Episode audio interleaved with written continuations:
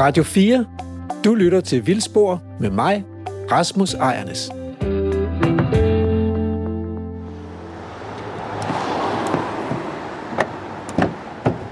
Sikke en direktør til Rasmus. Hallo, ja, altså jeg havde simpelthen så god tid, så, øh, så det gik galt.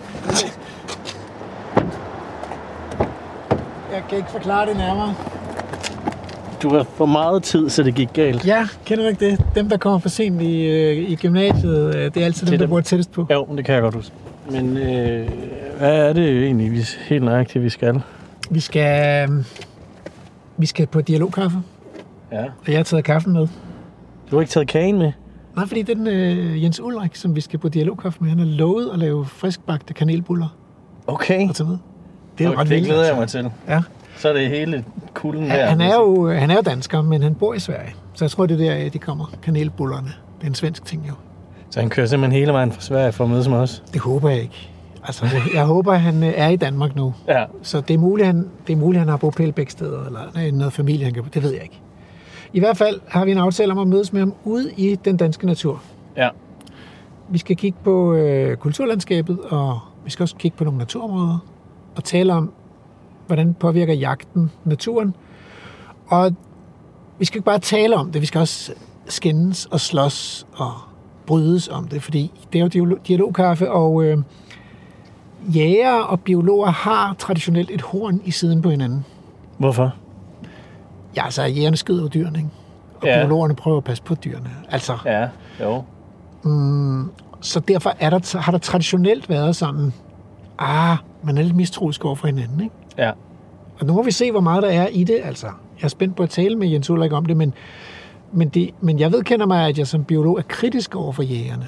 Okay. Fordi jeg synes, nogle af deres aktiviteter, altså ikke kun jagten i sig selv, men også nogle af de aktiviteter, der for, knytter sig til jagten, Mm. øh, kan måske være mere uheldige øh, for naturen end andre. Hvad er det for aktiviteter?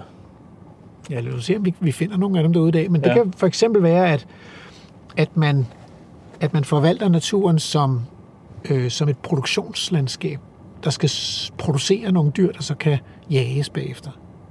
Okay. I stedet for at, øh, i stedet for at gå ud i natur, som bare er natur, og så høste af naturens overskud. Vil du hellere have det? Ja, det, vil, ja, det synes jeg. Altså, så længe, det, så længe man høster bæredygtigt af overskuddet, øh, så er det jo det, det, er jo det, det, vi har en biodiversitetskrise, fordi vi mennesker hele tiden dyrker og kultiverer naturen for at kunne høste en afgrøde. Og det er sådan jo normalt, så er det jo en markafgrøde, eller, eller noget tømmer, vi henter ud af skoven. Men, øh, men det kan så altså også godt være jagtbart vildt, som vi, hø, som vi dyrker og høster, som om det var en afgrøde. Og det er altså ikke særlig godt for natur og biodiversitet. Okay. Øhm, så jeg tror omvendt, så... Øh, nej, vi må spørge Jens Ulrik, hvad han tænker om biologer. Ja, det synes jeg fordi også. det, jeg tror også, der findes også... Altså jeg har i hvert fald, øh, jeg har i hvert fald fået klø i nogle af de der øh, jægergrupper på Facebook. Er, er, er I tit op og skændes? Ja, det må Okay. man sige. Nå, okay. At, altså, men Nå. men øh, vi har haft Jens Ulrik med i et af de første, altså i den første sæson, vi lavede af Vildspor. Ja. Øh, der havde vi ham i studiet, fordi han ved meget om jagt. Der virker jæger. I til at være meget gode venner. Jeg tror egentlig, vi er okay venner. Ja. Men, men i dag repræsenterer vi så biologen versus jægeren, Ja. og skal prøve på en eller anden måde at finde ud af, hvor er det interessekonflikterne ligger henne også, ikke? Og det tror jeg, at Jens Ulrik kan være meget god til, fordi han er, altså, han er på jægernes side, ikke? Han er sådan en inkarneret jæger.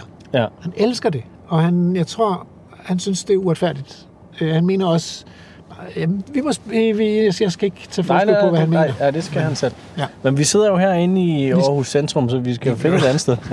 Vi bliver nødt til at komme afsted, ikke? skal, skal det.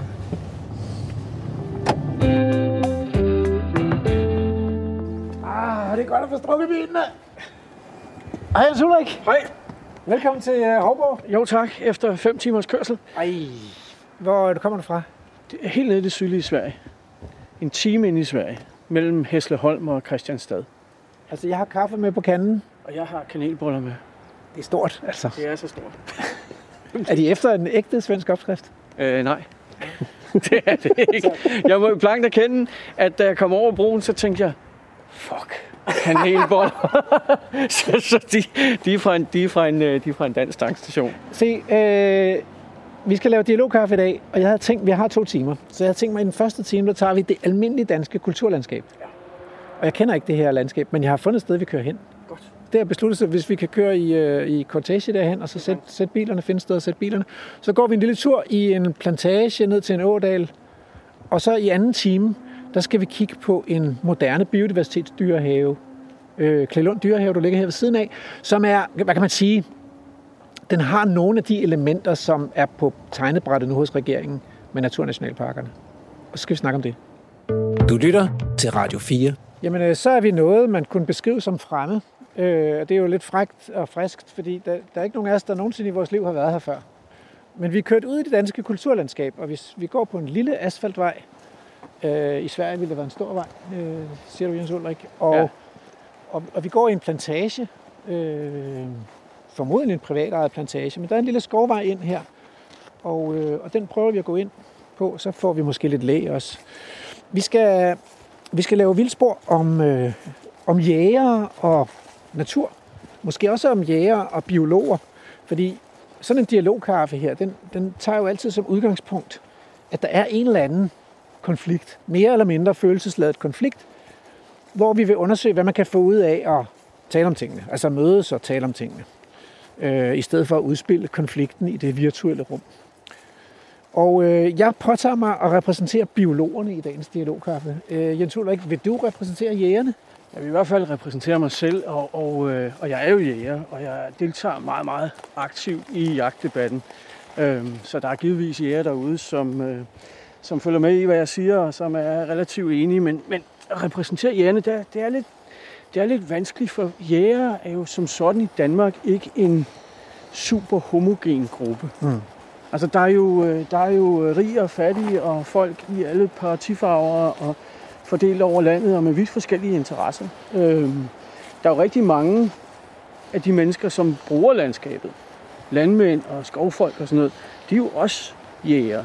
Øhm, og så er, der, så er der sådan nogen som mig, som, som primært er jæger, øh, og som, som egentlig ser det fra den vinkel. Så, så det, er, det, er en, det er en meget blandet gruppe at repræsentere, kan man sige. Altså, det, din beskrivelse af jægerne, der kan jo, den kan jeg jo egentlig ikke genkende til i forhold til biologerne, så der er jo også biologer, som jeg slet ikke er enig med mm. om, om, om mange ting. Altså. Øh, så på den måde bliver det jo en, også en samtale mellem os to som mennesker. Men jeg kender mange biologer, og jeg har indtryk af, at du kender mange jæger også. Det gør jeg. Ja. Absolut. Det må være, det må være afsættet for diskussionen. Og, og problemet er lidt, at vores lille skovvej her, den er endt her i en, en, øh, en øh, løsning, eller vi kan godt prøve at gå lidt videre, Ja. øh, som jo måske er en, øh, en, en lille fodermark inde i skoven. Der er kultur, primært kulturgræsser her. Der er måske også enkelte vilde urter, men der er meget græs. Og den er sådan, Det er klippet græs her, det, ikke? det, den, er- det er klippet græs, og måske har det også engang været udsået græs. I kanten af bevoksningen stod der et gammelt, Der står en gammel høhæk derovre til hjortevildt. men Den har ikke været brugt i mange år. Nej, den ser, øh, den ser ud som om, den ikke rigtig bliver, bliver anvendt. Hvad er en høgehæk? Høhæk. En høhæk, det er et sted, hvor du simpelthen lægger hø op, som hjortevildtet kan komme og spise om vinteren. Så et gammelt, gammelt fodersted til hjortevildt. Og det får tiltræk for, at man kan skyde, skyde dem så på et tidspunkt. Det er jo faktisk ulovligt i Danmark. Man må ikke fodre øh, med nedskydning for øje. Så, så officielt så er alle foderpladser, som jæger har anlagt, de er jo, de er jo for at understøtte en større bestand. Øhm, men vi har jo Men det har- gør vel ikke noget, at den bestand så befinder sig på ejendommen? Præcis. Altså, Ja. vi, vi, har, vi, har jo, vi har jo hver eneste år problemer med folk, der læser et læs gulerødder af et eller andet sted, og så sætter en skydestige op sådan i passende nærhed. Og det må man rent faktisk ikke. Mm. Øhm, så det er, en af, det er en af vores udfordringer, kan man sige, på jægersiden. Se, hvis jeg nu skulle dvæle ved den her lysning ikke, øh, et øjeblik, så vil jeg sige, at hvis vi går herhen i kanten af skoven her, så kan vi se, hvad den naturlige vegetation er her i, øh, på den midtjyske sandjord. Her i kanten af skoven, der står nemlig tyttebær. Og, øh, og det vil sige, at den naturlige vegetation er jo en næringsfattig hedevegetation med dværgbuske som tyttebær og lyng og måske lidt blå, blåbær. Øh, og så nogle af de urter, der hører til i sådan en hede, hedevegetation. Og det vi har her, det er jo en, det er jo en græsmarksvegetation med rigtig, meget, øh, rigtig mange kulturgræsser og sådan lidt nogle af de urter, der også på et tidspunkt kommer i gamle græsmarker, noget langs sætvejbred og sådan noget. har Det ser ud som om, den har stået her i lang tid, ikke? Jo. Altså, der er ikke meget forvildet her heller. Den er ikke, øh, den er ikke omlagt for nylig, Nej. men den adskiller sig stadigvæk markant fra den naturlige vegetation. Øh, ja, så det man jo kunne, altså man kan sige, at lysninger er jo en mangelvare i danske skove. Man kan se over i det andet skovbryn, der, der står hedelyng. Øh, men det er især lysninger med de naturlige plantearter, der vokser i heder og overdrev og enge, som er værdifulde for vores, for eksempel vores dagsommerfugle, som mangler lys, når de kommer i de mørke skove. Man, hvis man kigger ind i under græntræerne her, så er der sådan relativt mørkt. Ikke? Altså, den her kunne jo i princippet lige så godt have været en græsplæne, ikke? Jo, den, er, den har været slået med maskine, øh, kan man se. Ikke? Ellers ville der have stået en masse, en masse pjevser fra, fra sommerens øh, urter, som har været høje. Ikke? Så det, det, den er ensartet slået. Men lad os gå lidt videre, og det, og det vil jeg tro, det, det er, her kan vildt stå i fred. Øh, der er skov hele vejen rundt om, og, og æde af, af noget lidt mere frisk grønt, end, øh, end der står inde under græntræerne. Lidt. Lidt øh, hvidkløver kan jeg se i bunden.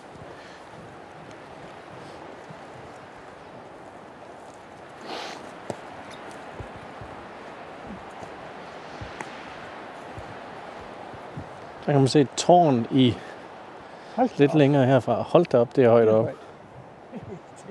Et af de lidt større jagttårn, ja. Det, det er det højeste øh, skydetårn, jeg har set i, øh, i lang tid. Jeg ved, om der er en lille bakke, det står på, eller sådan noget.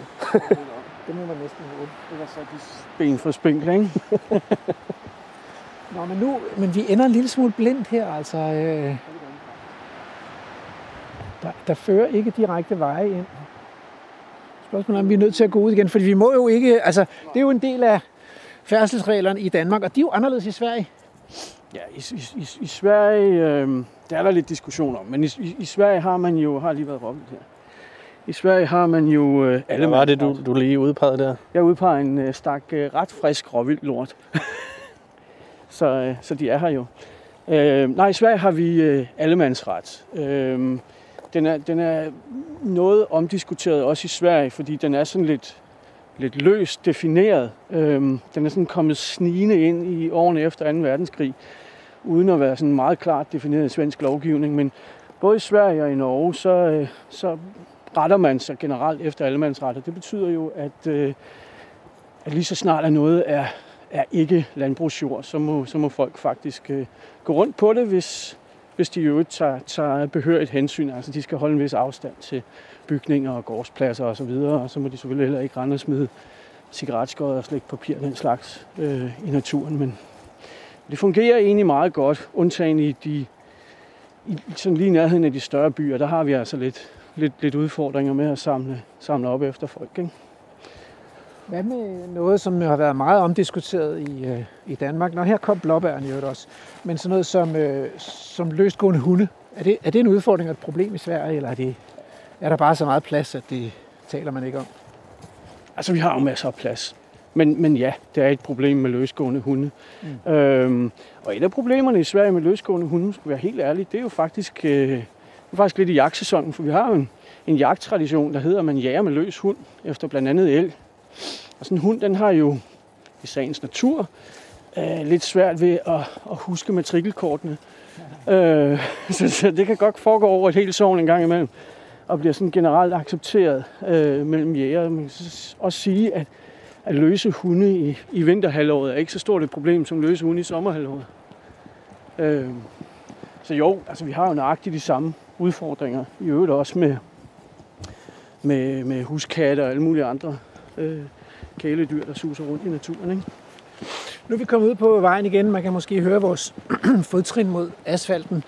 Øhm, og- og nu tænker jeg, at det kunne måske være, mens vi lige går herude, et meget godt tidspunkt lige at rekapitulere. Altså. Så, så jeg er biolog, og du er jæger, og jeg er sprunget lidt ud af min, øh, min normale radioværtsrolle her. Så jeg, jeg påtager mig at være part i, i den standende debat øh, mellem biologer og jæger. Mm. Er det ikke en debat, du har øh, kendt i lige så mange år, som du har været aktiv på, som debattør? Jo. Ej, eller rettere sagt, øh, Har det ændret sig? ja, det har det. Øh, altså, I på biologsiden er blevet langt mere synlige de sidste 4-5 år. Før, før den tid, der var det interesseorganisationer som DOF og Naturfredningsforeningen, vi diskuterede med. Og DOF, det er så Dansk Ornitologisk Forening, så det er fuglekiggerne. Ja. Øh, så det har været den traditionelle. De, de findes jo stadigvæk, og det, nogle, gange så, nogle gange så kigger jeg jo på fra sidelinjen, og så tænker jeg, så for sat, nu er, nu er fuglekiggerne og jægerne røget flæsket på hinanden. Det har heldigvis ikke noget med mig at gøre, og så tager jeg lige en slapper og spiser nogle popcorn. Ja, ja. men, øh, men, men den diskussion handler jo meget om, hvad kan man sige, en generel modstand imod, at man skyder, skyder dyr, altså fugle for skyder fugle. Ja. Altså i, i DOFs tilfælde, så er det jo begrænset til fugle og kun fugle øh, i virkeligheden. Ja. Øhm, og, og, og det er jo det er jo en gammel skyttegravskrig desværre, som et eller andet sted øh, går helt tilbage til slutningen af 60'erne, øh, hvor, hvor DOF jo var oppe på barrikaderne, blandt andet for at få, øh, få lukket. Dengang var det jo lovligt at skyde rovfugle. Øh, det er det jo så heldigvis ikke længere. Men, men, øh, men debatten har jo hængt ved lige siden. Øh, og skyttegravene er ikke blevet mindre dybe i den tid, der er gået. Øh, og det kan vi sikkert vende lidt tilbage til. Nu kommer vi til et, øh, et skilt, fordi vi er gået ind ad en skovvej igen. Men der står Susannes Håb. Og så står der øh, privat, og, og så ligger der sådan en, et græntræ foran.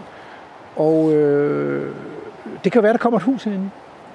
Det, Ja. det er lidt svært at, og på den anden side, på den anden side, så ser det sådan rimelig permanent ud, det der græntræ. Nej, det kan godt løftes af. Jo, jo. Og der er også en kæde der, der kan bindes af. Det er lidt svært at vide, om det her det er en privat ejendom, eller, om det, eller hvad det egentlig er. Det ligner en privat ejendom. Ja, skal vi ikke sige det? Jo. Øh, Så vi går ud på vejen igen. Så, øhm, men hvad er, det, hvad er så det nye, der er sket? Altså, øh, de der biologer, der er blevet mere synlige, og jeg tror jo, jeg er Ja. en af dem. Hvad, hvad, altså, øh, hvordan opleves det fra jeres side? Jamen det nye, der er sket, altså vi lige så godt kalde en spade for en spade, det er jo, Ja, det hele, skal vi. det er jo hele debatten om, om uh, rewilding. Det er, Jeg, tænkte, jeg tænkte nok. det er den, der er dukket op. Ja. Det er den, der er ny. Ja. Øhm, vil sige, den, de gamle stridigheder med, med særlige ornitologer og Naturfredningsforeningen, dem er der ikke sket nogen fornyelse i de sidste 30 år. Det er de, de samme gamle øh, holdninger og dinosaurer, der er på banen der. Men i debatten om rewilding, det er jo der, at, at, at biologerne er, er, er blevet meget synlige. Øhm, og der, hvor konflikten opstår med jægerne, det er jo i, at nu nu går vi i det her naturland, eller kulturlandskab, undskyld. Det er jo vores udgangspunkt for jagten i Danmark, og har været det i hundredvis af år. Det er ligesom det, er ligesom det som, som, øh, som vi har tilpasset os. Øh, og det betyder jo, at det her med at, at øh, sætte vildhegn op i, øh, i større områder rundt om i landet, det er vi sgu ikke så meget for. Fordi øh, som vi siger, det hindrer vildtets frie bevægelighed. Og hvorfor det er et problem? Jamen, det er det jo fordi, at arter som hjortevildtet for eksempel, jo strejfer over enormt store arealer. Og de her hjorte har jo i vores optik brug for både noget dækning og noget føde. Føden her i kulturlandskabet, det finder de ude på bundmandens marker. Øh, og dækningen, det finder de jo så i høj grad i, øh, i tættere bevoksninger. Det er jo så nogle af dem, som man gerne vil sætte hegn op omkring. Øhm, Og nu, øh, øh, bare for lige at referere til, hvor vi befinder os. Vi går ud på Asfaltvejen igen. Øh, vi gik udenom Susannes Håb, og, øh, og der er stadigvæk sådan lidt bevoksning. Det ser ud til at være noget ung skov på venstre side. Og så på højre side, der er faktisk noget hegn jo. Så det er jo ikke sådan, at vi er i et, et landskab, hvor der ikke er hegn. Men de hegn, der er sat, de står typisk rundt om, om græsningsarealer. Jeg kan ikke se nogen græsningsdyr. De er nok på stald nu, ikke? Men Jo, jo. der har, har nok gået nogle får, fordi der, er- det ligner et forhegn, det her. men jæger har jo generelt ikke noget imod et hegn, som ikke bremser vildt. Ja. Altså igen, i dag har jeg jægerkasketten på. Øhm, der, er, der er med garanti nogle, øh, nogle hesteejere, nogle landmænd og nogle skovbrugere, som har nogle helt andre indfaldsvinkler til det her. Men som jæger, så er det jo vildtet, øh, som, som ligger os på sinde. Øh, og vi er jo egentlig ligeglade med, om der står et kreaturhegn eller et hestehegn, som et stykke råvildt bare kan hoppe over. Ja. Så det, det, har ikke, det gør ikke nogen forskel for os. Øhm, Der står et skydetårn der, kan man se helt nede. Der er ja, helt, helt, fra. helt lyst. langt inde. Jeg tror faktisk, det vi kan kigge ned til nu, det er, øh, der kommer en ådal her. Holmeå, tror jeg. Og, øh, og det står så nede i ådalen. Vi kan se, om det er muligt at komme, komme ind langs med åen. Et eller andet sted. Ellers har vi forløbig ikke, vi har ikke haft så meget held med at komme ind i det der danske kulturlandskab. Nej. Altså fordi, og nu snakkede vi om den der allemandsret i, i, øh, i Sverige. Den Ja. kan man jo godt blive lidt misundelig på, når man bor i hvert fald visse steder i Danmark, hvor det åbne land er ret utilgængeligt. Jeg vil så sige, som jord er i Sverige, så er jeg misundelig på de danske regler. men, men, Okay, men, der er en interessekonflikt omkring adgang. Det er der klart. Altså, så, så, længe, så længe folk holder sig til, til stierne, så har vi ikke noget problem. Men, men vi har tit problemer med, at, at, at pludselig så dukker, dukker folk op, hvor ikke vi lige regner med, at de skulle dukke op. For Men- eksempel, hvis man afvikler en jagt, øh, så er det lidt upraktisk, at her fru Svensson pludselig kommer tonsene og leder efter svampe inde midt i drevet. Ja. Ja. Øh, Men det kan jeg jo godt forstå. Men omvendt kan man sige, at, øh, at nu har vi lavet den øh, første halvdel af den første time af et vildspor-program, og det er ikke lykkedes os at, at finde den sti der, Nej. som vi skal holde os til endnu. så Ikke en, som ikke endte blind i hvert fald.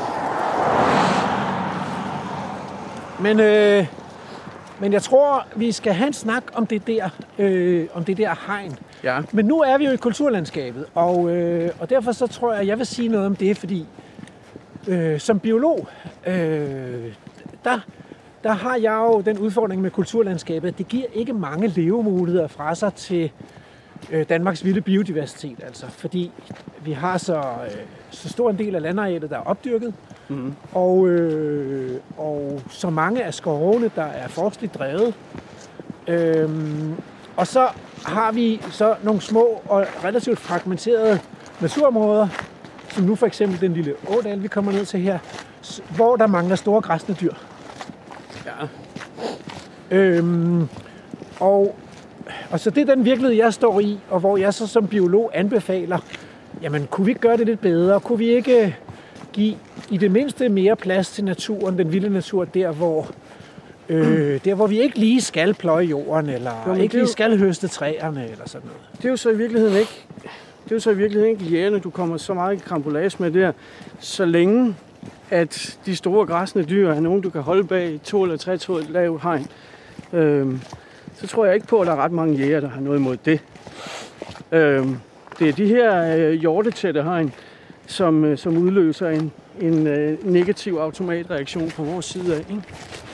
Og nu, nu bliver jeg simpelthen næsten nødt til at tage et billede her. Spørgsmålet er, om det kan lade sig gøre at tage en selfie. Jeg er virkelig ikke nogen selfie-konge. Men, øh, men jeg synes, nu er, vi, nu er vi kommet til sådan et område, der illuderer en eller anden form for offentlighed. Altså, Ja. vi, vi er kommet ned til vandløbet. Vi står øh, foran os, er der en, øh, en bro. Nu tager jeg lige det billede her. Og i baggrunden, der er et, et offentligt toilet. Det føles lidt surrealistisk, fordi det er jo ikke fordi det sted, der er mega overrendt af turister, men der er også sådan et fint skilt der, der hedder kyst til kyst stien. Det betyder nok, at der er en sti jo. Så måske er der simpelthen en sti. Det var ikke så tosset, fordi så kunne vi jo lige gå lidt ind ad den sti her. Og man kan se odder og bæver og Nej, men det godeste gud. ikke så tosset, var. Du har fundet det vildeste sted i det danske kulturlandskab. øh, vi skal over på den anden side af, af vandløbet for at finde den her sti, tror jeg. Men du siger, at vi, øh, at man jo, at biologerne ikke behøver at komme i karambolage med jægerne. Men nu kommer det så alligevel ikke, fordi mm. i det her kulturlandskab, der er tætheden af dyr jo langt under, hvad den ville være naturligt. Øh, nogle dyr, ja. Nogle dyr, nogle dyr, ja. Altså Øh, ikke, ikke rådyr, tror jeg. Jeg tror Nej. egentlig, vi har en rådyrbestand, som er nogenlunde som...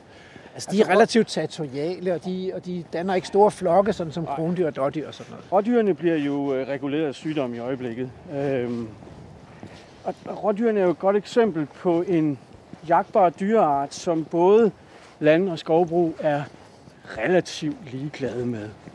De laver ikke de De store laver ikke de store skader. Nej. Nej. Så, så derfor, derfor har, har jægerne jo igennem tiderne fået lov til at styre råvildreguleringen selv.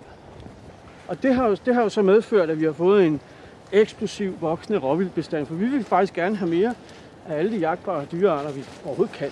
Det er klart, altså det er jo vores passion. Øhm, når så snakker om kronvildt, for eksempel, ja. dårvildt, De store hjortevildarter. dem gider landbruget jo ikke rigtigt. de optræder i store flokke, og har man haft besøg af sådan en flok der, så, Ja, så, man så, har, det. så, altså, så er afgrøden seriøst beskadiget. Så der er jo sådan en eller anden balance imellem ude af bundemanden. Hvor interesseret er han selv i jagt? Hvor meget får han økonomisk ud af, at der bliver drevet jagt? Og hvor meget taber han på sit landbrug ved, at der kommer store hjorte ind og æder hans afgrøder? Ja. Og den balance er jo forrykket lidt i retning af, at det er landbrugsinteresserne, som er mest værd lige i øjeblikket. Øhm, og det gør jo, at, at der er et massivt pres fra landbrugets side på at få begrænset den her hjortbestand. Og det bliver jo helt gralt, når du så kigger på sådan en art som vildsvin. Fordi den er jo, den er jo bandlyst i Danmark. Den er jo så sent som Det er sidste år. persona non grata. Øh, Jamen, den er i jo det sidste, sidste år gik Naturstyrelsens ansatte jæger, professionelle jæger, ansatte af Naturstyrelsen, gik jo ud glædestrålende og meddelte, at nu var det lykkedes dem efter flere års kamp at udrydde de sidste danske vildsvin. Det er jo, det er jo sådan lidt... Nå. Øh, og det er, jo, det, er jo, det er jo igen et landbrugskrav.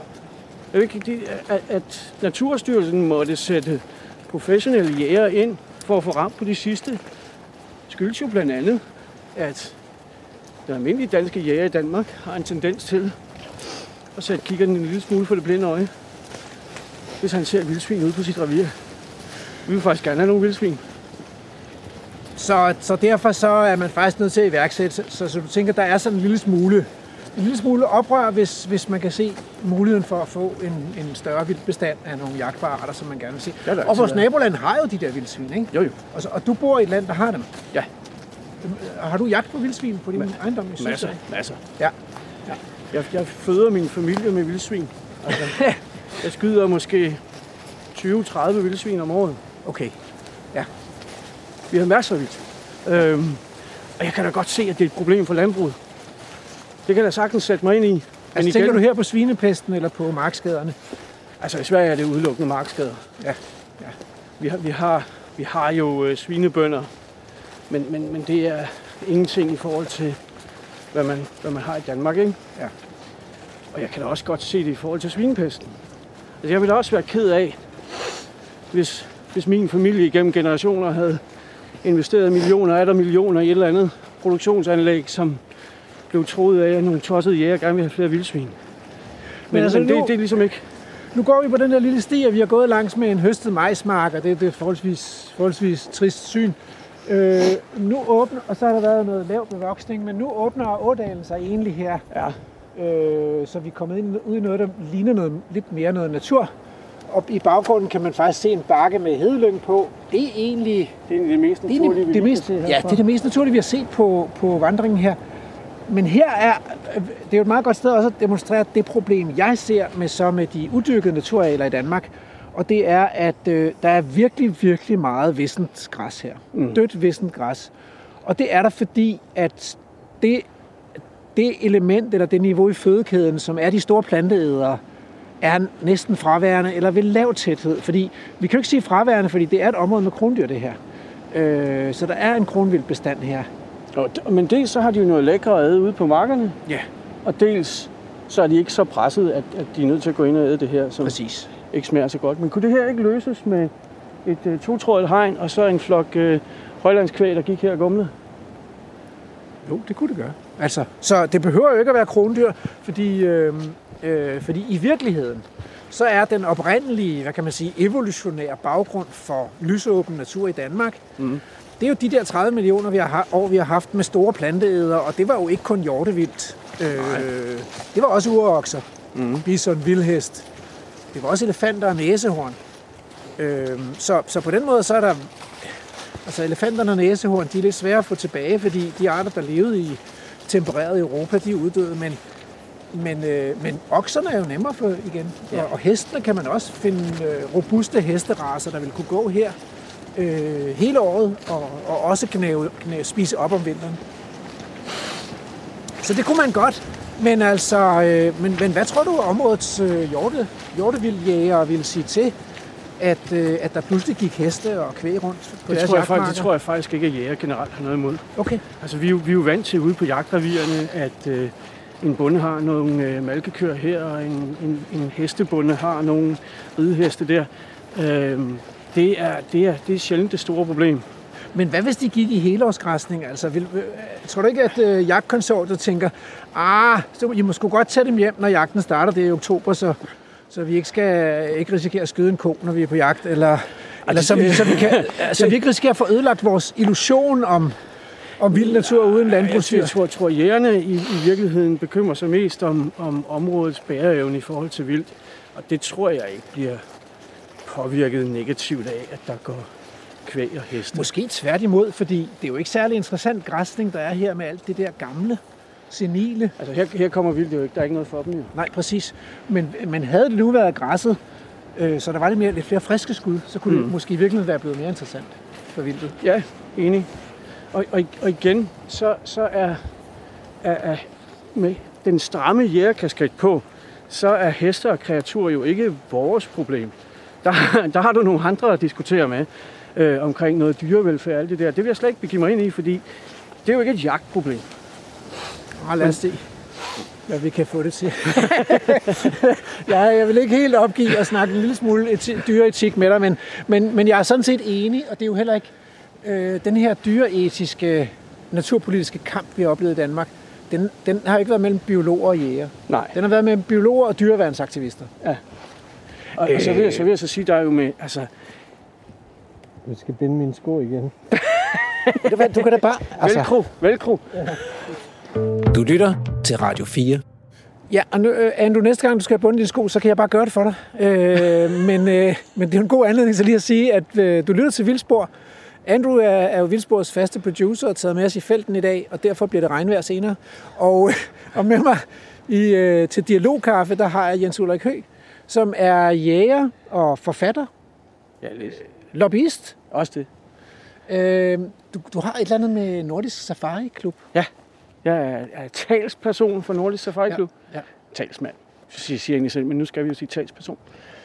Og du øh, repræsenterer et jægersynspunkt i dagens dialogkaffe, Ja. som handler om nogle af de til tider relativt polariserede øh, diskussioner, der er mellem jæger og biologer, om retten til naturen, retten, definitionsretten til, hvad er natur, hvordan skal naturen se ud, hvordan skal den forvaltes. Jo, men også lidt i forhold til, hvad det er, jæger reagerer negativt på i hele den her øh, Rewilding-debat rewilding-debat, ja. ikke? Lige nok. Det kommer vi til at komme i øh, dybden med, det lover jeg, og også i anden time, hvor vi øh, skal kigge på et område afgrænset af store hegn.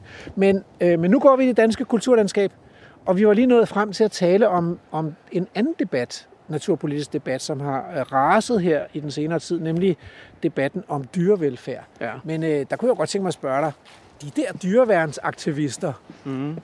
er de ikke også nogle gange ude med riven efter jægerne? I høj grad. I Har, allerhøjeste har vi grad. en fælles sag der?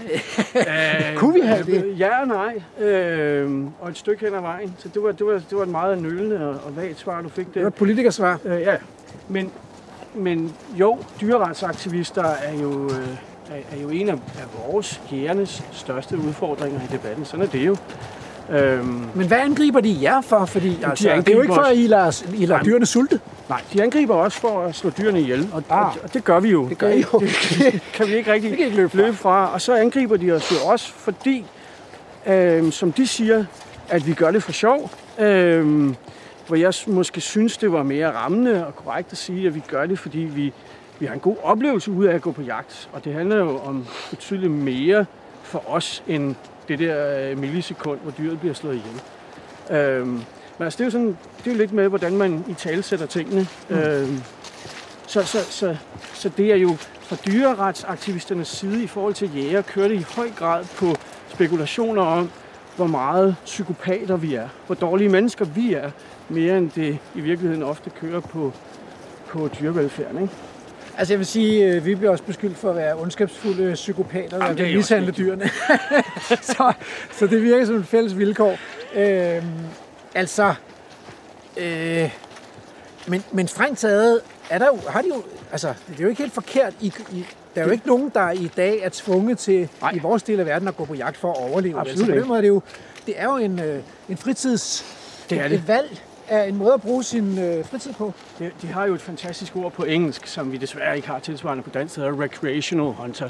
Ja. Og, og det ligger jo i det. Det er jo noget, vi gør, fordi vi godt kan lide at gøre det. Ja. Man kan jo sige, øh, at de steder i verden, hvor man i kulturlandskab har store dyr, jamen der foregår der jo en eller anden jagtmæssig forvaltning mm. alle vejen, fordi vi netop har de her konflikter med landbrug og skovbrug og alt muligt andet. Ja. Øh, måger inde i byerne og hvad ved jeg. Øhm, så samfundet har jo en eller anden egen interesse i, at der foregår en forvaltning. At vi så gør det mere end frivilligt, øh, fordi vi godt kan lide at gøre det, det var det er. Ja. Men, men vildsvinet, som vi snakkede om før, er jo et godt eksempel, at hvis ikke vi gør det frivilligt, jamen øh, så, kommer, så kommer det offentlige og gør det for os. Ja. Så, men jo, absolut, vi går på jagt, fordi vi godt kan lide at gå på jagt. Men, men jeg har jo så jeg har et, problem, et par problemer med den der øh, græsning. Ikke? Så nu går vi i den her ådal, hvor man... Det kan godt være, at der er mange krondyr i det her landskab øh, for, en, for en jæger, men for økosystemet er der ikke. Vel? Altså det, det er groet til i, øh, i uendelig langt græs, og jeg bemærkede, når vi går her på stien, hvor der sådan ligesom er slået og trampet, at så kan man se de der rosetter, af, at der var djævelsbid før, øh, mm. og der var lidt benbræk i kanten her og sådan noget. Mens at, øh, mens at nogle af de her små planter, de har altså øh, umulige vilkår i det her totalt tilgroede landskab. Og øh, vi har lavet nogle beregninger på det, som viser, at i nogle af de her almindelige danske landskaber, der var der egentlig mad nok til et krondyr per hektar, eller, eller noget tilsvarende, altså mm. en, en ekvivalent til det. Og, og det der så i virkeligheden er, det er, at der er en krondyr per 10 eller 20 hektar. Så, så tætheden af dyr er, er meget, altså der er mad nok til dem her. Der, de, de mangler ikke noget på det punkt altså. Og, og det er jo så fordi, de er reguleret i forhold til vores tolerancetærskel. Ja, De er reguleret til det niveau, hvor det er acceptabelt for landbrug og skovbrug, lige præcis. at vi har dem her. Lige præcis. Og de har noget, de bedre kan lide at æde ude på landbrugets marker. Det er simpelthen ja. bare mere lækkert end det her. Det er jo det næste problem, det er, at, at tætheden er lav, plus at de, de måske faktisk får hovedparten af deres energiindtag ud fra markerne, og ikke her fra, fra natur, naturlandskabet. Og alle, der har jagten her, vil jo gerne have en tidoblet kronvildbestand. Altså her kan de jo ikke ødelægge noget.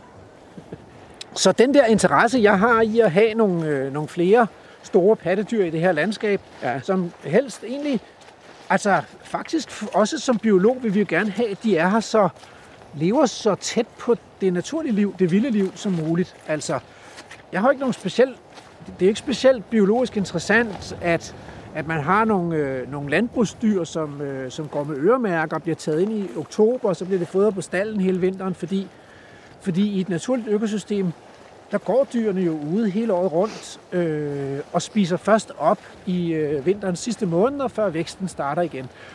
Øh, og det fungerer bare bedst for biodiversiteten på den måde. Så jeg vil jo Mm. helst have, at de var så vilde som muligt, de her dyr. Ja. Øh, vil det være et problem, eller, altså, eller kommer der et clash imellem natursynet, Jamen, hvis i- de, hvis de her dyr, de, hvis vi begynder at blande, lad os nu sige, vi sætter, vi sætter øh, okser og heste, primitive, robuste raser, Ja. ud i vores naturområder og slipper dem fri. Altså. Så siger man, prøv at høre, nu, nu bliver de en del af økosystemet. Ja.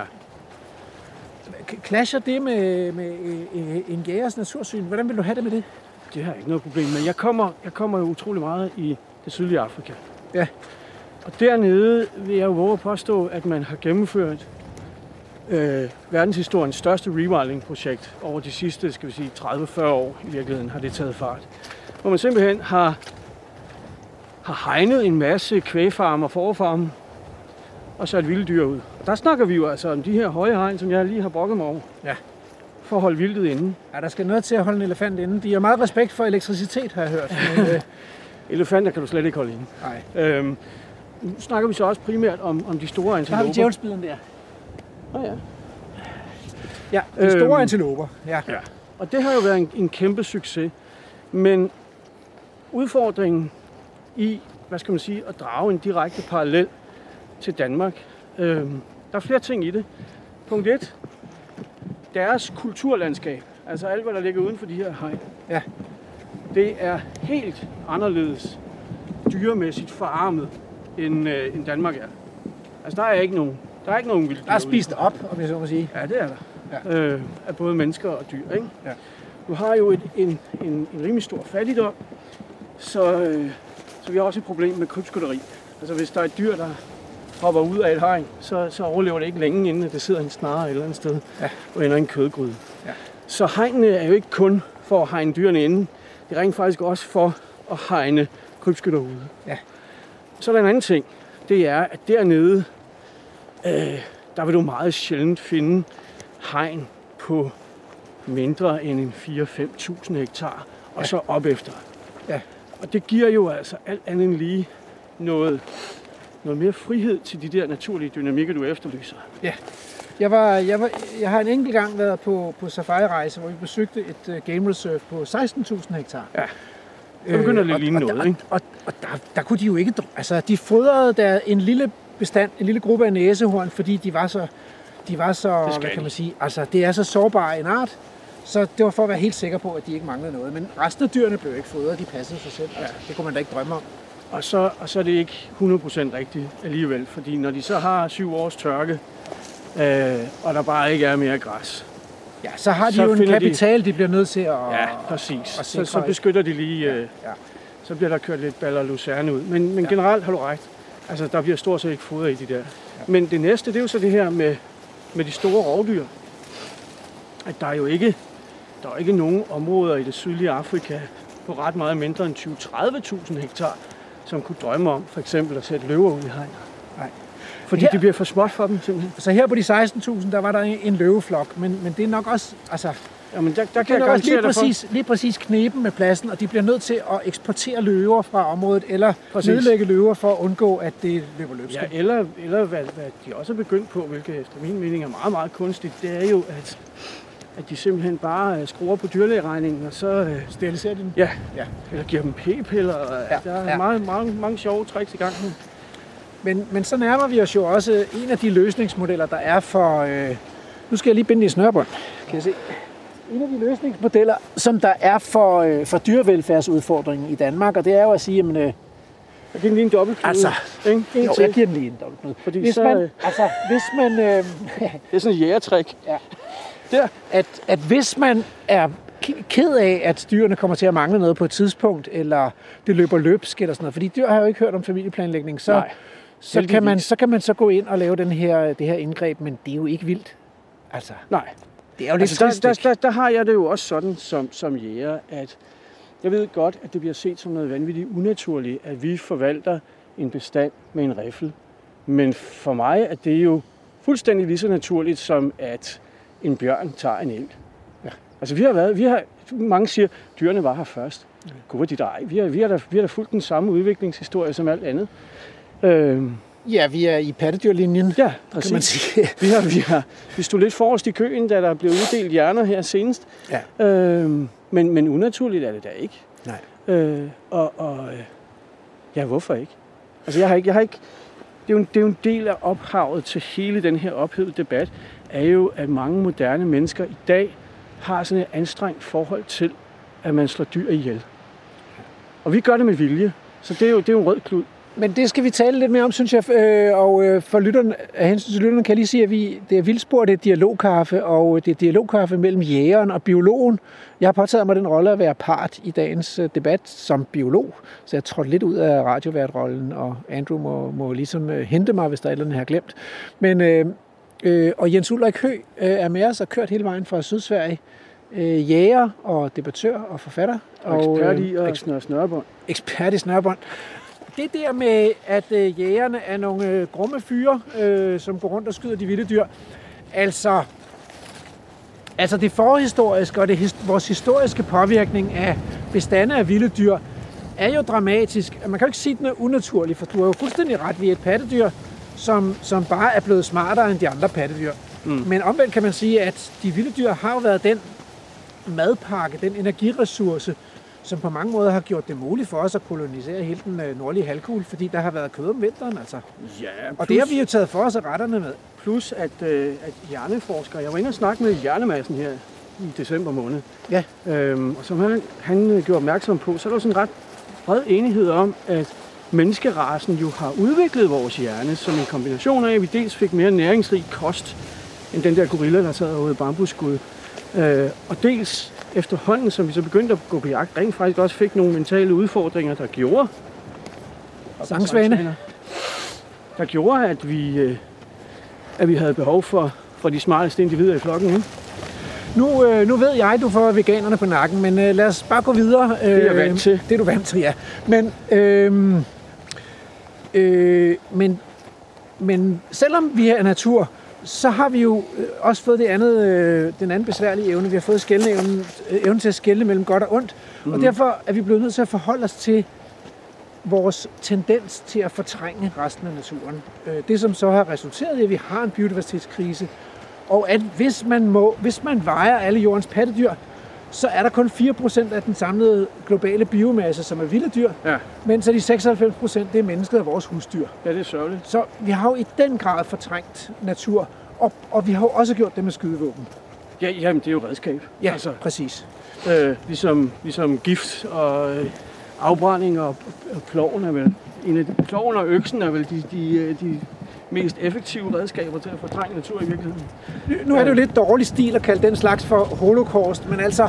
Øh, Ja, jeg men, forstår, hvad du mener. men, øh, men der er sket en udryddelse øh, Og meget for bevidst. store dele af landskabet, og meget bevidst altså. Ja. Ja. Fordi at det er bare utrolig meget mere praktisk og nemmere at kontrollere, at man har de der dyr i stallen, i stedet for at man skal ud og finde dem i landskabet. Ikke? Og, øh, og det er praktisk, at man har sine afgrøder, uden at de bliver ødelagt af store bøvede. Så kan, så kan du sige, de sidste skal vi sige 200 år, Ja, Øhm, der har det jo været sådan lidt andre drivkræfter, der har drevet den her udryddelseskrig imod den vilde natur. Øhm, det har jo dels været et ønske om at, at berige sig en fart. Elefanterne er et godt eksempel, valerne er et andet godt eksempel. stødtænder og, Ja, valolie, og ikke? Der valolie. er simpelthen penge i, i lortet, her nær sagt. Ja. Øh, bisoner, vandreduer og så videre, så videre. At, at der pludselig opstår en form for øh, faktisk biologisk minedrift, Ja. hvor man siger, at det her det er frit for alle. I kan tjene nogle hurtige penge, drenge. Køb en skyder og kom ud og skyde nogle bisoner ude på prærien. Ja. I øvrigt vil vi gerne have, at I gør det, fordi så slipper vi også for mere bøvl med de der irriterende indianer. Ikke? Så, så det har jo været det har jo været den primære hvad skal man sige, kilde til den her drivkraft bag den her udryddelseskrig, der har kørt de sidste ja, 100-200 år eller noget af den stil. Og det er jo faktisk først for alvor efter 2. verdenskrig, at det for alvor tager fart, at alle os, der går på jagt for sjov, begynder at kigge os omkring og sige, "Hold kæft, nu snakker ikke mere tilbage. Ja. Så kan, så kan vores børnebørn jo ikke komme på jagt. Nej. Og det medfører så, at man i første omgang i den vestlige verden har nogle enkelte politikere, som er meget aktive jæger, Theodore Roosevelt i USA blandt andet, som siger, at vi er nødt til at prioritere at beskytte det sidste. Ja. Nødt til at lave nogle, sikre nogle, nogle levesteder, lave nogle, nogle regler for jagten, så ikke det bare er frit frem. Øh, og Men er det ikke i virkeligheden lidt den samme historie med det danske, det store hjortevildt, at, at grunden til, at vi stadigvæk har dem i dag, det var, at der var alligevel nogle interesser. Det var jo, så Det var husker, ikke? Eller hvad? Nej, der var faktisk i 1800-tallet, der var jo et kongeligt dekret om at udrydde, Ja, det er sandt. udrydde øh, kronhjortene. Og så vidt jeg husker, var det Frisenborg, Okay. som tænkte, at øh, det var ikke en fremtid, han havde lige lyst til at imødese, han ikke kunne gå ud i sin egen skov og jage en kronhjort. Så de blev Nej. fredet deroppe på et par godser. Ja. Og det er derfor, at vi har, de kalder det den, den urjyske stamme, ikke? At vi faktisk stadigvæk har hjorte i Jylland, som er genetisk danske hjorte. Så, så det, det, du siger, det er, at det kan godt være, eller det, du, du, du er sådan set erkender fuldstændig, at jægerne har haft en, en, øh, en, en, en klar rolle øh, i øh, nedskydning af de her dyr i historisk, og måske også i forhistorisk, eller det vil jeg sige helt sikkert også i forhistorisk tid, men at, at de, de der recreational hunters, eller friluftsjægere, som vi har i dag, Ja. I virkeligheden øh, har skiftet parti og, Jamen, i og er virkeligheden, blevet øh, øh, interessenter, som ønsker flere vilde dyr. ja, i virkeligheden så ligger det jo i ordet recreational. Netop det, at nutidens jæger gør det, fordi vi har lyst til det, så har vi jo også en klar egen interesse i, at det kan lade sig gøre fremadrettet. Hvor, hvor valfangerne og dem, der tog ud for at skyde bisoner, de vidste jo alle sammen godt, at nu må jeg skyde lige så mange, jeg vil, Ja. og næste år er de væk. Ja. Nu er det ved at være tid til nyheder, øh, men øh, hæng på, fordi i anden time, der øh, vender vi bøtten, og så tager vi til et landskab, som er indrettet på naturens præmisser. Og øh, så må jeg høre, hvad jægeren siger til det.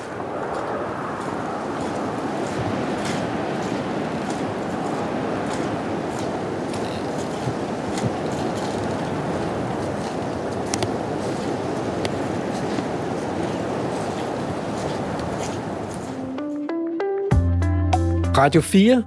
Du lytter til Vildspor med mig, Rasmus Ejernes.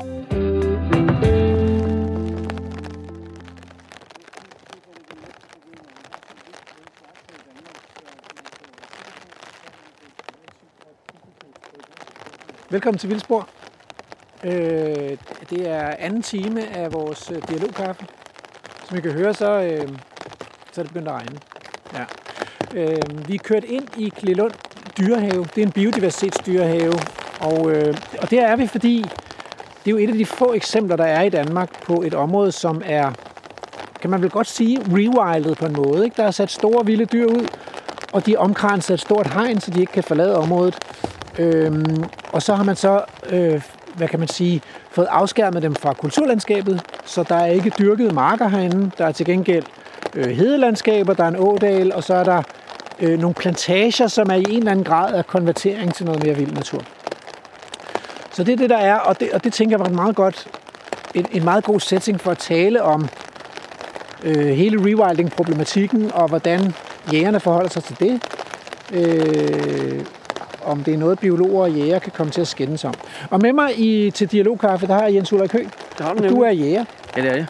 Du har kørt hele vejen fra Sydsverige for ja. at mødes med os i dag. Tak for det. Øh, du har taget kanelbuller med. Ja. Og jeg tænker, at det er jo dialogkaffe, og jeg har taget kaffe med. Så øh, inden den bliver kold, så tænker vi, vi står øh, under sådan et kæmpestort tårn. Og jeg tænker, der må være en fabelagtig udsigt deroppe. Og måske læ. Og måske lidt læ og lidt ly, og, og så vi kunne drikke kaffen uden at blive våde. Så det synes jeg, vi skal prøve at gå derop. Der står der Klelund Udsigtstårn, Agerbækvej 6. Ved ulykke kontakt alarmcentralen. Færdsel i tårnet er på eget ansvar. Vi tør godt. Ja, ja, jo jo. Det er bare ikke lige så uvenner, at øh, det bliver nødvendigt at kontakte jer. så, så er der så langt ned. Altså, Jens Ulrik, jeg, jeg var sgu lidt skuffet over den første time, fordi jeg synes ikke, at det var mega svært at komme til at skændes med dig om noget. Du Altså. må have mikrofonen med, når jeg kaster dig ud af tårnet. Ja, det er godt. Hvad fanden, det kan være, der lige om lidt kommer en ulv løbende derude på den store hede. Er der ulve? Der er ulve herinde, du. Og de yngler oven i købet. Øh, og det er jo... Det var jo lidt af en sensation, da der pludselig dukkede en ulv op. Og det blev jo kun en større sensation af, at der pludselig var tre voksne ulve, og at der både var en hund og en hanulv. Og så fik de, øh, så fik de valpe sidste år. Og herinde, der er de jo i sikkerhed, fordi ejeren beskytter dem. Øh, så ejeren af området her ønsker, at ulvene får lov til at, at være her i fred og have deres liv. Øh, og udføre den rolle, som sådan nogle store rovdyr har i et naturligt økosystem. Så ulvene jager på de vilde dyr, der er herinde, og det er krondyr og vildsvin. Så det er, jo, det er jo faktisk lidt dit job, Jens Ulrik Ulven har taget fra dig. ja, det kan du sige. Øhm, jeg synes, det er fantastisk, at, øh, at, at de har fået ulve netop her, hvor der, hvor der altså er så meget vildt, som der er. Men det bliver, jo, det bliver jo interessant at se, også i sådan et længere perspektiv på 4-5 år, hvad der så sker i forhold til at forvalte den her ulvebestand. Øhm, fordi på et eller andet tidspunkt kunne man jo... Altså enten så finder de selv ud af hegnet efterhånden, som, øh, som de synes, der er for lidt jagtterritorie til dem, eller også så, øh, så får vi samme situation, som vi snakkede om nede i Sydafrika med løverne, at, at de bliver nødt til at flytte på nogle af dem. Ikke? Gør en aktiv indsats, Ja. inden de har spist sig igennem hele Ja. ja. bestanden Så, af krondyr og 1200 vildsvin. hektar er ikke noget øh, stort ulverevir. Øhm, og lige nu, hvor der er masser af mad til dem, så går det jo fint. Men øh, Kaffe. Og så... Øh... Ej, jeg, jeg mener nok, du skrev øh, hjemmebagte kanelbuller, men du har jo forklaret, at... Prøv at høre. Ja. der står Q28 på posen, der det er sådan lidt afslørende, ikke? Der sker det, der bare sker nogle gange. Ikke? Men det er virkelig, virkelig godt, at du har taget nogen med alligevel. Øh, fordi ellers havde vi jo været på, øh, på spanden. Det havde vi faktisk. Så. Hvad så er det? Vær så god. Nu kan vi i hvert fald ikke sukkerkolde. Nej. Skal vi have, skal vi have madro? Det tror jeg.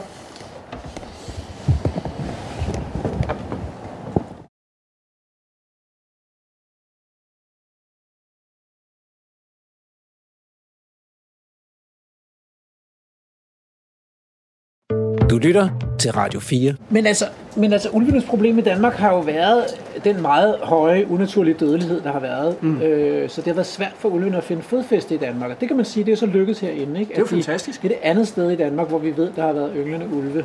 Og herinde ved vi jo, at De er der ikke beskyttet. nogen, der er de beskyttet. Der er Ja. ikke nogen menneskeproblemer her. Nej, nej. Så, så, så, så det er godt startet, og selvfølgelig, og det vil der jo næsten være alle steder i Danmark, får man den der udfordring med, er der nu plads nok til, at de kan blive ved med at, at have en naturlig øh, populationsdynamik, bestandsdynamik.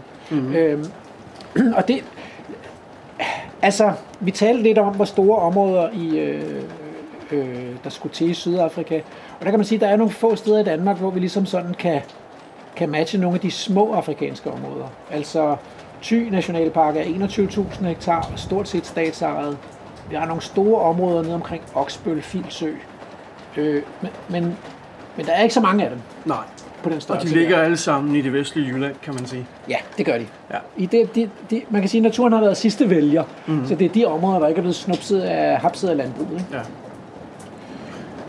Derfor synes, synes jeg jo et eller andet sted også, at, at noget af det, som vi har savnet i hele den her debat, det er lidt mere fokus på, hvordan man kan, hvad skal man sige, få hisset nogle, nogle private lodsejere op til at, at, at deltage i det her.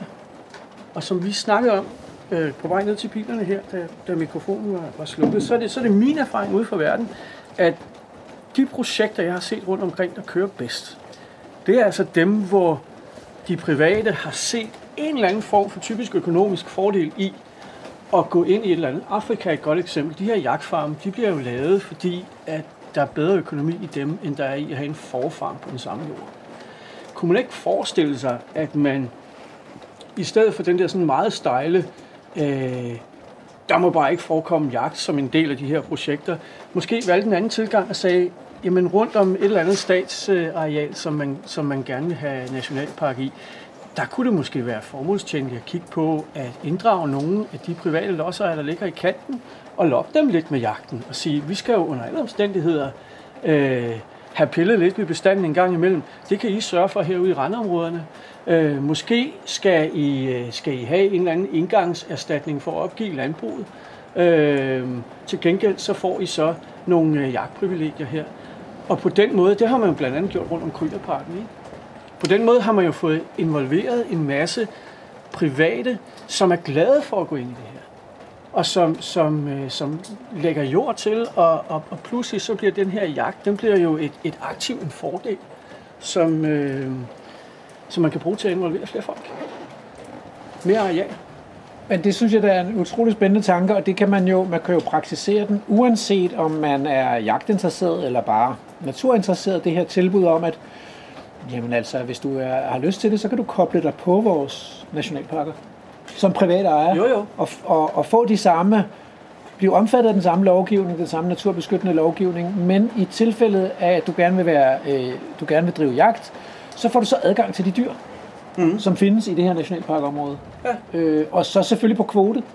Ja, Så selvfølgelig. være- Det er altså- klart. Altså, det, er jo også, det er jo også sådan, at, at alle de her jagtområder i, i Afrika, som bliver drevet med succes, de bliver jo også drevet med en, en benhård kvotestyring, for ellers kan det jo ikke lade sig gøre. Mm. Altså, øhm, men at, at, man, at man ligesom tilsidesætter det her meget stejle princip om, at, øh, at, at al afskydning nødvendigvis skal være reaktiv til, at man faktisk kan komme et meget, meget langt stykke vej, også ved at være lidt proaktiv og sige, i år så skyder vi lidt flere, end vi gjorde sidste år, nu vil vi gerne have bestanden lidt op, og næste år vil vi gerne have bestanden lidt ned, hvad man nu gør. Altså, øhm, for alt andet lige, så er, det jo, så er det jo en af de ting, som, som også bliver debatteret helt vildt i debatten, det her med, om, øh, om det er muligt for os mennesker at gå ind proaktivt og forvalte en bestand, og samtidig få en masse biodiversitet ud af det. Ikke? Men, men altså, hvis man skulle gøre det, så skulle man gøre det for naturens skyld. kører der lige en øh, forbi her. Hvis man skulle gøre det for naturens skyld, så skulle man jo lave det som simuleret prædation. Altså, Ja. hvor man så kan sige, så går jægeren så ind og agerer rovdyr eller toprovdyr i systemet, og tager noget af bestandsoverskuddet ud. Ja. øh, så man ikke, måske ikke bruger det til at regulere bestanden ned, men, men til at, at dæmpe bestandsvæksten i virkeligheden. Ja. Ja. Op udsvingene i bestanden. Ja. Men så, skal man jo, så vil man jo i høj grad skulle tage de svage dyr ud. Og det er vel normalt, når man går på jagt, så, så går man vel efter det store trofæ, altså. Nej, det tror jeg faktisk er en misforståelse. Okay. Øhm, fordi langt hovedparten af de dyr, der nedlægges, er jo hunddyr og kalve. Altså, Okay. den helt store del af de dyr, vi nedlægger her i Europa, det er hunddyr og kalve. Øh, det at skyde en stor hjort eller en stor eltyr, eller hvad Det det er, gevider der. det, ja, ja. Men, men, men det er jo ligesom, det er jo ligesom øh, den, den, den sjældne gevinst, ikke? Jo. Øh, hvor, hvor tager du for eksempel øh, elforvaltningen i Sverige. Øh, jeg har aldrig set en stor skovtyr. Det, det, er så, det, det er selvfølgelig, fordi de bliver beskudt for hårdt. Mm. Øh, fordi at man forvalter dem efter kød. Men, men øh, 70-80 procent af de elge, der bliver skudt, det er jo køer og kalve. Mm. Øh, Så det tænker du ikke vil være nogen øh, GameStopper, sådan set? nej, nej. Men, men så sagde du noget øh, før omkring de afrikanske øh, jagtfarme, sagde du. Ja. Kunne jeg, kunne jeg lige udfordre den? Altså, fordi øh, det tror jeg nok er en af mine kritikpunkter omkring jæger og jagt i Danmark, det er, at det virker som om, en del jæger, de ligesom har taget den her øh, landbrugstankegang med, at vi dyrker afgrøderne, og så har de flyttet den over også på vildtet, så vildtet er også noget, vi dyrker. Og man kan jo sige, at i Danmark, der er det jo både, at man giver vildtet øh, foder om vinteren, eller adgang til fodermarker, øh, vildager, men det er jo men det er jo faktisk også i nogle tilfælde, at man simpelthen opdrætter øh, skydefugle, altså øh, ænder og fasaner, og sætter dem ud og skyder dem i den samme sæson, som man har sat dem ud i stort omfang. Mm. Så den der, den der landmands landbrugstankegang, altså, øh, det, vil være, det vil godt nok være dejligt, at hvis man kunne få den ud af vores uddyrkede altså, natur. for, for, øh, for fuglevildets vedkommende, altså fasanerne og, og ænderne, Ja. der, der falder det jo helt klart ind som en praksis, der befinder sig et eller andet sted mellem landbrug og, og jagt. Ja. ja, eller både og, ikke? Det er både landbrug både, og både jagt. og. Altså, de, de, de, bliver, de, bliver, de bliver født i en form for landbrug, og de dør i en form for jagt. Ikke? Jo. Øhm, for de andre dyrs vedkommende, øh, det ved jeg sgu ikke rigtigt. Altså, man har før i tiden, havde man, havde man betydeligt mere fokus på at, at fodre for at, at øh, hvad skal man sige, hjælpe bestande op. Øhm, det har jeg egentlig ikke indtryk af sker så meget mere med de vilde dyr. Mm. I dag, der er, altså vi ser jo desværre stadigvæk, at der engang imellem er nogen, der læser et læs øh, gulerødder af et eller andet sted, men jeg tror ikke, at der er nogen, der med hånden på hjertet vil, vil sige, at det handler om at hjælpe bestand op. Det handler nok mere om at lokke nogle dyr ind på mit eget jagtrevir. Det, som vi snakkede om tidligere i dag, det er jo faktisk ikke lovligt. Altså, Nej. det må man ikke. Øh, Nej, altså enten at lokke dem ind på ejendommen, eller at lokke dem væk fra markerne og ind i skovene, øh, så man slipper for de der markskader. man, må vildskader, ikke, man må ikke fodre med nedskydning for øje i, i kongeriget Danmark. Nej, Øh, det bliver nok bøjet lidt. det tror jeg. Ja. Desværre, men sådan er det jo altid, at der er altid nogen, som, som, som finder en genvej. Ikke? Men, men Altså jeg synes i hvert fald, når jeg kommer rundt i landskabet, så ser jeg både fodring med, med, med hø, korn, roer og gulerødder. man må gerne fodre, men du, Ja. må ikke, du, må ikke, du må ligesom ikke udnytte foderpladsen til at skyde dyrene. Men altså et landskab, hvor der er mad nok til 10 gange så mange dyr, som vi har i dag, der er det også sådan, virker det også sådan lidt absurd, det der fodringshalløj. Jeg kan give dig et godt eksempel på et, et tilfælde, hvor det ikke er absurd. Det er hjemmefra, hjemme fra Sverige, hvor vi har vildsvinene. Ja. Øhm, langt den mest effektive måde at skyde vildsvin på, det er at sætte en foderplads op, som står og spreder majs en gang i døgnet. Og i mit tilfælde, så har jeg, sådan, jeg har to af de der foderpladser, de spreder halvanden kilo majs en gang i døgnet. Og det er der mange, der siger, jamen, særligt landmænd i området siger, kan- så fodrer du vildsvin, og så får vi bare flere vildsvin. Med halvanden kilo majs, det er sådan cirka, hvad en, en gris øh, spiser i døgnet. Sådan en, en tamgris inde i en stald, ikke? Mm. Så jeg fodrer en gris året rundt. Men jeg skyder også 15 på den der foderplads. Mm. Så i realiteten, så er den lokkefodring, og det skal jeg så sige, i Sverige, hvor jeg bor, der er det jo så lovligt, mm. hvad det ikke er i Danmark. Men i realiteten, så er den der lokkefodring, det er jo osten i musefælden. Mm. Der er ikke nogen, der påstår, at de, øh, at, at de får flere mus i huset, fordi de sætter ost i museflælderne. Mm. Du lytter til Radio 4. Du tænker, at vi skal gå med gulerødderne og ikke med pisken. Altså ikke, nu, er det, nu er det ikke foder, fodergulerødderne, men det er det med at sige, lad os nu, hvis, altså, kunne man lokke nogen jæger ind i det her vild natur, mod til gengæld at få adgang til noget fantastisk jagt. Det vil være... Det vil da helt klart, Det igen med, noget igen med den stramme jagtkasket på, så ja. Ja. Altså hvis jeg skal se på de her ting som jæger, så handler det her jo om, og hele den her diskussion, at vi kan ikke lide høje hegn, ja. det handler jo om, den kan vi jo ikke lide, fordi at de forhindrer, at det her hjortevildt kan bevæge sig frit ja. I landskabet. Og der er så to ting i det. Dels så synes vi, det er noget møg, at, øh, at de ikke længere kan veksle mellem øh, deres tætte nattesæder og, og det kulturlandskab, hvor vi jager dem i. Men dels så ligger der jo også en eller anden frygt i, at man når hen til en situation, hvor man siger, nu har vi nogle hegnede naturreservater her og der, hvor biodiversiteten er fantastisk, og det er jo i sig selv godt, men at man ligesom giver landbrug og skovbrug uden for de her hegn en undskyldning for at sige, jamen, så kan vi drive vores meget mere effektivt. Så behøver vi sgu ikke have de der irriterende hjorte hoppende rundt i vores øh, marker længere, fordi de står jo inde i Naturnationalparken. Men- øhm, og den, den, er, den, er, den kamp har vi ikke særlig meget lyst til at tage. Og her det kan jeg jo øh, sige, at du lytter til Vildspor. Øh, og vi øh, har i dag dialogkaffe. Er der nogen, der skal have mere kaffe, vil jeg sige? Fordi jeg tror, der er lidt mere på kanten. En chat. En chat. Og øh, med mig her til dialogkaffen, der har jeg Jens Ulrik Høgh, som er øh, jæger og jagtdebattør og jagtlobbyist for øh, Nordisk Safari Club. Øh, og jagtrejsende også, tror jeg. Mm. Og, og øh, du tager jægernes perspektiv i et eller andet omfang, selvom jægerne jo ikke er, er en, en ensartet gruppe. Og jeg tager biologernes perspektiv i den her snak om vildere natur, og om, øh, om noget af den, nogle af de slagsmål, der er mellem jæger og biologer. Jeg synes godt, vi kunne dvæle lidt ved de hegn. Fordi mm. det, det er nok, det har vi også været, vi har været lidt rundt om den varme grød, det er måske nok der, hvor vi støder sammen. Øh, at, og det er jo fordi, man kan godt holde heste og køre inde med et øh, lavt hegn, og det har vi jo masser af steder i det danske landskab i dag. Og det kan vi Så sagtens leve med. Og det kan I leve med. Det er ikke alle jæger, der er begejstrede for, at der går kør, heste og græsser i deres øh, jagtområder, men der er også nogen, som ikke har nogen problemer med det. Mm. Det er ikke der, øh, skoen for alvor trykker. Det er de høje hegn. Og, og høje hegn i Danmark er jo øh, etableret på steder, hvor man vil holde øh, krondyr inden, hjortevildt inden. Eller det er ude. etableret, eller ude, ja. ja. øh, steder, hvor man vil holde elge inden, som vi har oppe i mellemområdet, eller bisoner inden, som vi har i almindingen på Bornholm. Bison er det ikke bare en ko, altså kunne man ikke, den kunne man vel klare med et lavt hegn. Det vil jeg tro. Ja. Så, så er der vildsvin nogle steder. Det er der i Tofte, og det er der også her i Klilund. Og dem, De kan også klare sig med lave hegn. Okay, Det har vi i Sverige. bare der er strøm. Ja. Effektiv strøm ved jorden. Okay, så det kunne man faktisk også klare med lave hegn. Øhm, hvad er der ellers af dyr, som vil kræve øh, høje hegn? Det er det? Er det ikke det? Det er kun hjortevildt. Hjorte og elge, altså som jo også elge er også en hjort. El, kronhjort, dårhjort, rådyr, høje hegn. Ja. Så er der vel ikke andre. Det er jo egentlig lidt mærkeligt, at de der heste ikke finder ud af at springe over de der lave hegn. Ja. Ja. Men det gør de ikke. Nej. Altså, så ikke engang på Mols Laboratoriet, hvor man kan sige, at der bliver virkelig spist op, men det, der er ikke nogen af hestene, der indtil videre har tænkt, jeg springer da lige over hegnet. Det, Så det, det er noget, de skal tvinges til i det siger mere om hesten, end det siger om hegnet, ikke? Jo, jo.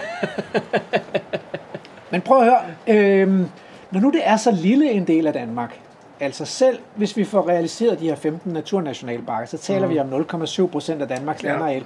Herregud, så er der stadigvæk 99 procent uden høje hegn.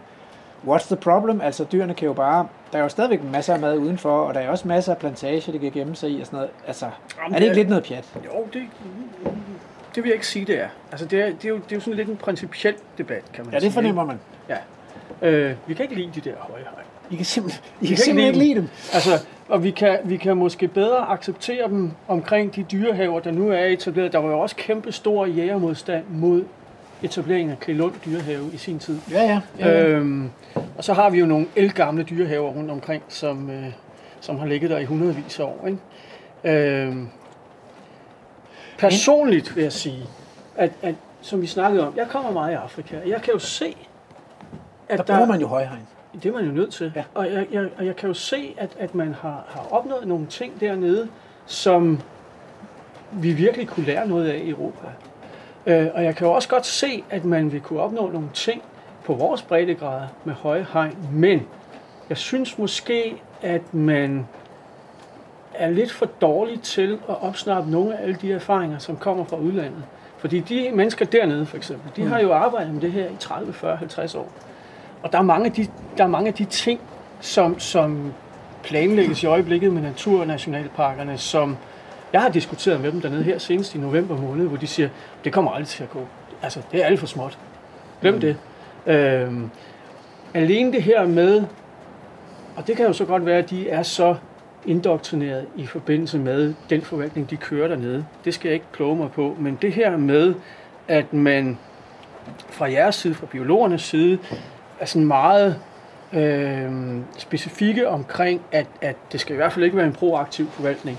Der korser de sig nede i Afrika og siger, det kan ikke, det kan ikke lade sig gøre at sætte hegn op uden at, at, at tage ansvaret for de her dyr, man har inden for, inden for hegnet, og i særdeleshed ikke, når man ikke har plads til de store rovdyr. Øhm, og det får vi jo ikke i de her små hegn. Nej. Men der var jo også nogen dengang, man fik styr på kvægpesten, som var oprørte over, at man ikke ville proaktivt regulere knobestanden, nu hvor den pludselig begyndte at vokse, og, det, mm. og den bare mange dobledes, og det, det, det lignede en total økologisk katastrofe. Og alligevel så insisterede Sinclair på, at der skulle ikke reguleres. Altså. Mm. Og han fik lov til ikke at regulere, og der skete ikke noget. Der var ikke noget, der kollapsede. Naturen fandt ud af at regulere sig selv. Jamen, det, er jo, det er jo landbruget og kronvildet op igen, kan man ja. sige. Ikke?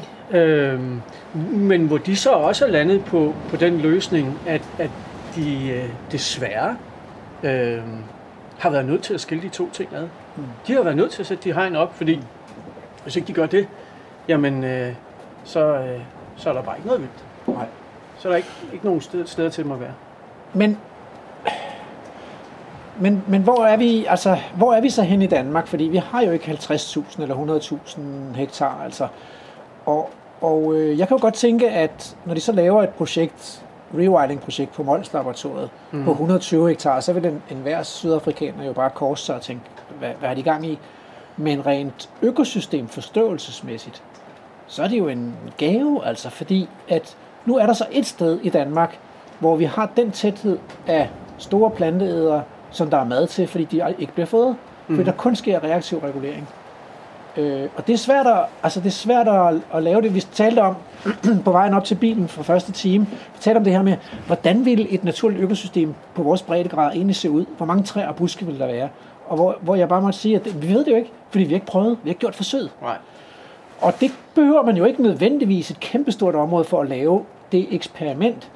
Mm, nej, i hvert fald ikke hvis, ikke hvis man laver det med, med de arter, som vi ved, vi har sådan nogenlunde styr på. Altså hester og køer, de er jo sådan, de er jo sådan til at have på små arealer.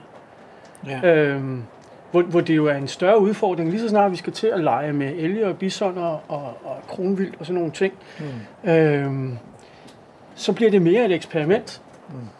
Det er knap så meget et eksperiment at sætte nogle hester og nogle køer ud. Mm. Øhm, og det er jo igen, må jeg understrege, at jeg har jo jægerkasketten på i dag, så det her med, med den, den anden, det andet store debatområde i den her forbindelse, det, har, det har jo været alt det her med, øh, med dyrevelfærden og dyrene sulter og alt det her. Ja. Øhm, og igen med jægerkasketten på, så har jeg jo ikke, jeg har jo ikke andre eksempler på det i Europa i nyere tid end Ostfratenpladsen i Holland.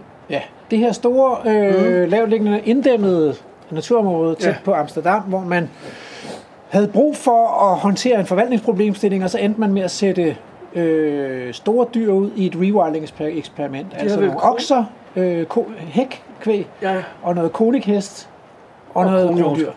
Tre arter. Ja. I et 5.000 hektar stort øh, lavt liggende naturområde, hvor der jo nærmest, der var ikke meget variation, vel, fordi det var inddæmmet, så så der var ikke noget skov og ikke noget krat. Og det, det var meget åben. Og meget, meget åben. På lerbund. Vandflader er der også store dele af året. Meget lavt liggende vand, vandområder, ikke med rør, rørskov og sådan noget. Men der, der skete jo det. Og igen, så er det ud fra mit perspektiv. Jeg har nogle, nogle rigtig gode venner i Holland også, ja. øhm, og har fulgt det der projekt lidt fra sidelinjen. Ja. At der skete jo det, at, øh, som vi snakkede om tidligere... At, bestanden vokser. Ja, det gør den jo. Der var jo mad til dem, og på et tidspunkt, så blev bestanden, særligt af krondyrene, den blev voldsomt stor. Ja. Øh, og så begyndte de at sulte, og det var der ikke noget mærkeligt i. Øh, og det der så skete, og, og det vil jeg så som en personlig jagttagelse mene, at det har I jeres udfordringer med i Danmark nu. Vi det, som samlede biologstand her. Ja, faktisk. Ja. ja, det tak. Jeg. Det har jeg. Øh, det, det, det, der i virkeligheden skete der, det var jo, at man fra ledelsens side, altså biologernes øh, side på det her projekt, insisterede på, at det skulle gå sin gang. Ja. Øhm, og det, der så skete, det var jo så, at øh, diverse dyreretsaktivister, hvor iblandt der var jæger også i øvrigt, Ja. i Holland, øh, de begyndte at kaste hø ind over hegnet, og de begyndte at kaste sig selv ind over hegnet, og så begyndte de at filme de her krondyr, der lå øh, fuldstændig afkræftet og druknet i det lave vand. Ja. Øh, fordi de ikke havde, de havde simpelthen kraft til at rejse sig op. Og de billeder, de gik jo verden rundt, og det endte jo så med, at den hollandske regering sagde, nej, Nej, det er ikke rigtigt. Nu skal vi lige have, Nå. vi skal lige have helt... Så det endte faktisk med, at øh, man flyttede forvaltningen på et tidspunkt fra det nationale til det regionale niveau. Mm. Og, øh, og på det tidspunkt så gav den regionale myndighed gav, gav sig så øh, gav sig så over for kritikerne og ændrede det til en, en kraftig proaktiv regulering. Ja. Og også noget med at indplante, indplante træer og buske i området under hegn og sådan noget. Der var sådan forskellige typer af mere klassisk naturplejeforvaltning. Fordi staten havde i virkeligheden stået imod i en årrække. Altså, der var jo mange år, gik hvor der, år. hvor der... Altså, men, men jeg tror, man gik ind og lavede reaktiv øh, regulering, hvis jeg husker rigtigt. Så man begyndte at nedlægge dyrene, men lod dem ligge derinde. Ikke? Øh, på et tidspunkt. Men det var reaktivt, og det vil sige, at der var virkelig mange dyr, som mm-hmm. reelt øh, sultede og, Jo, jo. og, og led sultedøden i området. Og- Og, og, men, men der blev lavet rapporter om det også, videnskabelige ja. rapporter, så man, man, man havde jo neds, nedsat jo kommissioner for at se på, det her, kan vi, kan vi acceptere det? Er, det? er det naturligt, det der sker, eller er det, er det kunstigt, som følger vores hegn og sådan noget? Ja, ja. Og sammenlignede det med afrikanske naturreservater og døds, dødsprocenter i, i de reservater og sådan noget. Så der, det var ikke sådan, det var ikke bare nogen, der stod stejlt, der blev også skrevet tykke rapporter. Jo, jo. Ja. Men, men, men det endte jo i en form for, hvad skal man sige, projektet blev sat lidt under administration. Altså, Ja, der- af de regionale myndigheder. Ja, Ja. Og det er der jo stadigvæk, øh, så mig bekendt kører der stadigvæk retssag på det, øh, og, og klager over det og sådan noget, mm. fordi man mener, at man har forbrudt sig mod de fredningsbestemmelser, der var for området. Men, men anyways, det viser jo noget om, hvor følelsesladet det er, men det er jo ikke meget anderledes end Mols Laboratoriet, hvor aktivister har forsøgt at fodre, har klippet huller i hegnet, har øh, anmeldt dem, og også leger paparazzi-fotografer og deler Jo, jo. billeder inden for området. ikke? Jo, jo. Jo, men et eller andet sted, det her med, med, med billeder inden for området, øhm, altså det, det, det er klart, at, at hvis, vi, vi jo, hvis, hvis der skal ro på den her front, så skal man jo nå til en eller anden form for, for fælles forståelse, fordi altså det, at, at folk tager billeder fra et område, øhm, Det er uundgåeligt. Det, ja, det er uundgåeligt, Ja da. og det burde et projekt jo egentlig kunne holde til. Absolut.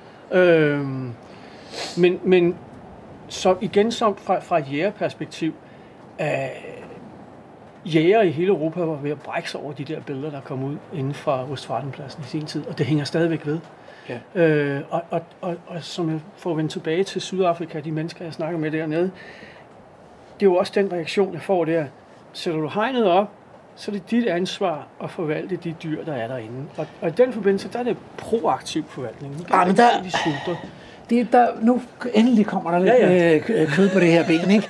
Altså fordi, hvad, fordi det betyder jo i praksis, at vild natur er umulig. Du kan ikke have vild natur stort set noget sted i Danmark, fordi hvor kan du pege hen på et sted i verden, hvor der ikke er brug for hegn for at løse konflikten Nej. Mellem produktionsinteresser og vild natur.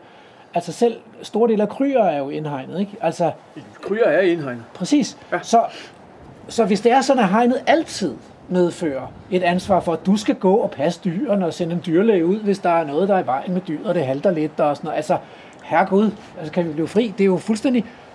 Og det, Nå, og det, og det absurde er jo ikke også, at, at man bliver oprørt over at se, at det sker i Holland, men så kan man samtidig sætte sig hjem og så se øh, en udsendelse fra National Geographic fra tørketiden i Afrika med, med, mm. med dyr, der vakler i knæ og dør og sådan noget. Og der er det bare eksotisk. Altså der er det fint, det kan vi sagtens acceptere. Det Fordi kan- det er, jo, det det er jo den vilde natur, ikke? Det kan, jeg, det kan jeg sagtens følge dig i, den der øh, modsætning, der er i det der. Men, men for lige at vende tilbage til Kryerparken, det er et spørgsmål om ganske få år, så begynder de at regulere elefantbestanden i Kryerparken. Mm. Øhm, og det gør de, fordi at de, øh, at de ikke tør andet. Altså, øh, og, og, og fordi at de reelt mener, at de har en eller anden forpligtelse over for de her elefanter. Ikke? Mm. Øhm, de har istandsat deres, øh, deres deres slagtehus dernede, hvor de skal putte elefanter på dåse. Øhm, og regner med at skyde mange, mange tusind over de næste øh, 10-20 år. Men prøv at høre. er det, er, det, er, det ikke, øh, er det ikke en glidebane? Er det ikke bare... Altså, så, så har man jo... Er det ikke, er det ikke et, en falit erklæring? Ikke? Så har man ligesom, så har man ligesom sagt, prøv at høre, vild natur, og, og det der med at overgive kontrollen og lade, lade naturen regulere sig selv og sådan noget, det, det, det, vi kan simpelthen ikke finde ud af det. Altså. Jamen det tror jeg, det tror jeg, det ved jeg godt, det lyder meget øh, dystert, men det tror jeg faktisk heller ikke, vi kan. Altså hvis ikke, hvis ikke vi kan acceptere, at vi som art, mennesket på planeten Jorden, fylder så meget, at, at vi, vi får aldrig vild natur igen. Det tror jeg simpelthen ikke, vi gør. Jo, pletter i Sibirien og Nordamerika og sådan nogle steder. Men, men vild, vild natur i Danmark, altså... Men i Sibirien, der skulle have gået mammutter for helvede. Dem har vi jo et. Altså. Nogle af dem har vi. øh, nej, men altså, vild, vild natur i Danmark, det kræver jo også brunbjørn for eksempel. Det er jo helt... Altså, det tror jeg ikke på. Jeg tror, jeg tror ikke jo, på, men, og jo, men lad os, nu, altså, lad os nu lige, altså, så, lad os få en ting på plads i hvert fald, mm. at, at vi, får ikke, vi får ikke oprindelig natur, som ikke har en eller anden form for menneskeaftryk. Så Nej. på den måde giver det ret. Vi befinder os i antropocen, vi, vi har det, som vores forfædre har efterladt, og det, mm. det er det, vi kan gøre med. Men, men for mig at se, så hvis man slår ordet vild op i ordbogen, så står der, at det er utæmmet, og det er noget, der passer sig selv. Ikke? Og, mm. og hvis, ikke man, hvis ikke man fodrer kattekillingerne, så bliver de til vilde katte og sådan noget. Så, så der er også en anden betydning af ordet vild, nemlig at man slipper kontrollen, og lader man lader naturen regulere sig selv. Ikke?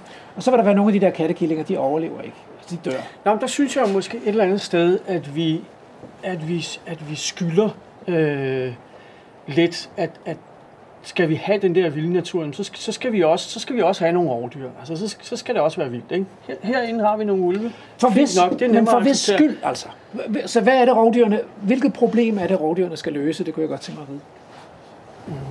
de, de skal jo, de, altså, vi bryder os jo ikke om helt generelt, øh, at, at øh, At dyrene dør sult. nej, Nej, men, men prøv at høre, det, hvis du nu sætter dig i dyrenes sted, ikke? hvor sjovt er det at blive flænset af et rovdyr. Og plus at rovdyrene, de tager jo, dyrene, de får jo ikke engang et liv, vel? Så er det jo lige det, er jo lige det der nyfødte følge, eller den der nysatte kalv, eller sådan noget. De bliver frataget hele deres liv af det der urimelige rovdyr, som kommer og tager det lille, den lille stakkels barn. den, Altså. den, kunne, jeg- den, kunne jeg så, den kunne jeg så passende gribe i luften og sige, så må det være meget bedre, at vi går på jagt, fordi det går jo væsentligt hurtigere at blive flænset af et rovdyr. Men det er, som om, det er stadigvæk som om, at, at i, din, altså i din forståelse og beskrivelse, så har vi et problem, der skal løses. Men, men tror du virkelig oprigtigt på, at, at, at naturen og arterne selv oplever det her som et problem? Fordi Jeg tror ikke, før, de tænker før, over mennesket, før mennesket var på jorden, der skete det jo bare. Altså. Jeg, jeg, tror, jeg tror ikke, at der er nogen dyr, der tænker over deres egen død, heldigvis. Nej. Øhm, det tror jeg absolut ikke, der er. Men jeg mener jo så stadigvæk, og det er, det er jeg sikker på, at det er der rigtig mange, ikke bare jæger, men alle mulige mennesker, der mener, at når vi ligesom træffer beslutningerne, vi, det er jo os, der træffer beslutningerne om at sige, her vil vi gerne have en tættere bestand af kronvildt, eller hvad det er. Øhm, og vi sætter hegnet op, og vi sørger for, at de kan yngle nogenlunde uhemmet her. Øhm, så synes, så synes jeg, altså vi, vi mangler det sidste. Jeg synes, vi, jeg synes, vi mangler, at, at der skal være en eller anden form for, for øh, naturlig dynamik, også i forbindelse med, at, at dyrene dør. At, øh, det, er jo ikke, det, er jo ikke, det er jo ikke super naturligt, at alle dyr skal dø af sult. Og det bliver jo konsekvensen, hvis ikke vi har nogen rovdyr, og vi ikke har noget jagt. Ja, rovdyrene gør jo det, at der, bliver, der er flere af de dyr, der bliver reguleret, som, bliver, som, som, som dør som bytte for rovdyr, og færre, der dør af sult. Det er klart. Øh, jeg, jeg er ikke sikker på, at der sådan rent dyrevelfærdsmæssigt, at, at det ene nødvendigvis er bedre end det andet, men det er helt sikkert mere naturligt, mm. at der er dyr, der bliver taget af rovdyr. Øh, det, den andet aspekt, der er ved det, det er jo, at det, i naturlige økosystemer, der siger man, at mængden af dyr er reguleret det, der hedder bottom-up. Det vil sige, at fødemængden også i systemer med store rovdyr. Så det, de store rovdyr måske især gør, det er, at de, de ændrer den de ændrer det, den andel af dyrene, der dør af sult, så den bliver lavere, mm. øh, men de ændrer ikke afgørende mængden af dyr i landskabet. De ændrer måske også lidt størrelsesfordelingen, så rovdyrene regulerer de små dyr mere, og de store dyr mindre. Mm. Og det har man også set i Yellowstone, at efter der kom uld, så er, der, så er balancen tippet lidt. Så er der får lidt færre krondyr og lidt flere, ja. flere bisoner. Ikke? Ja. Så det, er- men, og det er jo også et argument for at få de der store rovdyr, fordi det er en naturlig proces i økosystemet. Mm. Så det er jeg sådan set med på. Jeg køber den. Vi skal have, vi skal give plads i de her naturlige økosystemer til store rovdyr. Og derfor er det jo også bare enormt interessant, at der er kommet ulv ind i Kvæglund Dyrehave. Altså fantastisk. Absolut. Men, men Men, ikke, ikke nemt, som du siger. Nej. Det bliver en udfordring på Ja, ja, et tidspunkt, men, øh, men indtil videre utrolig spændende. Men, men, men for mig så betyder det jo også, at vi er nødt til, hvis vi, hvis vi vil det her, øh, ligesom at holde, os, holde muligheden åben for, at, at vi også kan gå ind og agere rovdyr. Altså, det er fordi, som vi snakkede om tidligere, der er jo ikke noget unaturligt i, at, at, at mennesket er rovdyr, lige så vel som mulden er det. Altså, Nej, altså hvis man kan, hvis man kan gøre det på naturens præmisser, og så sige, øh, nu tager vi, regulerer vi øh, som en form for simuleret prædation, uddeler nogle kvoter, og så er det det, vi kører efter, så er jeg også, øh, så er jeg sådan set også med på det. Skal vi prøve at bevæge os lidt? Det er som om, det ikke regner så meget mere. Nej, jeg, jeg synes, vi skal satse lidt. Vi går lidt. Ja. det er også godt, at vi bevæger os. Ja, det er sgu det koldt koldt, altså. her. Altså, jeg kunne godt tænke mig at, at ligesom høre om, om vi kan komme på nogle fælles idéer til, hvordan vi kan komme videre med vild natur i det der intensivt dyrkede kulturlandskab, som vi har i Danmark. Så vi lever i antropocæn, vi har dyrket det meste op, vi har god landbrugsjord i Danmark, men vi vil bare også gerne have de der store naturoplevelser. Og det er jo ikke bare noget, jeg gerne vil som biolog. Jægerne vil også, og, og meget store dele af befolkningen vil også. Ja. Hold op, prøv lige at se derinde under granerne, altså. Det er jo pløjet op. Lad os lige, lad os lige prøve at gå ind og, og kigge på det her. Så det er jo sådan en traditionel dansk grænskov her. Jeg tror sgu, det er sitkagraner her. Og øh, der er mos i bunden, ikke så meget andet. Men så ser det ellers bare ud, som om der er nogen, har været inde og pløje det op. Øh, Vildsvin er rigtig dygtige entreprenører i naturen. er, det sådan, er det et syn, man også ser i Sverige? Overalt. Så det er meget øh, hjemligt. Øh. Både i grænskoven, men også på øh, græsarealer. Der er det jo øh, primært stankelbenslaver, de er ude at tage om sommeren. Det er jo så det, er jo så det, det bønderne er lidt altså- trætte af. Ikke? Det er en meget markant effekt, og faktisk også en form for forstyrrelse, som jeg tænker, vi mangler i det danske landskab. Jeg kan se hjemme på mit, at, øh, at det er jo i de der opbrud, som vildsvinene laver, at, at der spiger noget andet end græs. Ikke? Ja, præcis. Nå, men, øh, men kunne, vi, øh, kunne vi lave sådan en liste over øh, gode råd til en vildere dansk naturforvaltning? Vil du være med til at... Altså, som nogen du også kan være med til, altså mm. som jæger, ikke? Og jeg kunne godt tænke mig... Det første gode råd, vil jeg foreslå, var, at Naturstyrelsen i Danmark, eller Miljøministeren, tager kontakt til Sydafrika og spørger, om ikke de kan sende en. Om ikke de kan sende en mand, der kan komme med nogle gode råd. Det vil være en god idé. Fordi, øh, fordi der har man ligesom 50 års erfaring med Ja. ja. at lave vildere natur og arbejde med vilde dyr i Ja. ja. indhegninger. Der ligger helt klart nogle, øh, nogle erfaringer der, som det er decideret dumt ikke at forsøge at trække på. Og det er jo, det er jo, det er jo en lavt hængende frugt. Det er jo super billigt at få sendt en eller anden biolog eller to øh, op fra, fra Sydafrika et års tid. Og, og altså, vi, vil- vi er jo også nogle biologer i Danmark. Vi vil gerne mødes med dem. Altså, fordi, ja. Fordi vi, har også, vi vil også gerne lære noget. Ikke?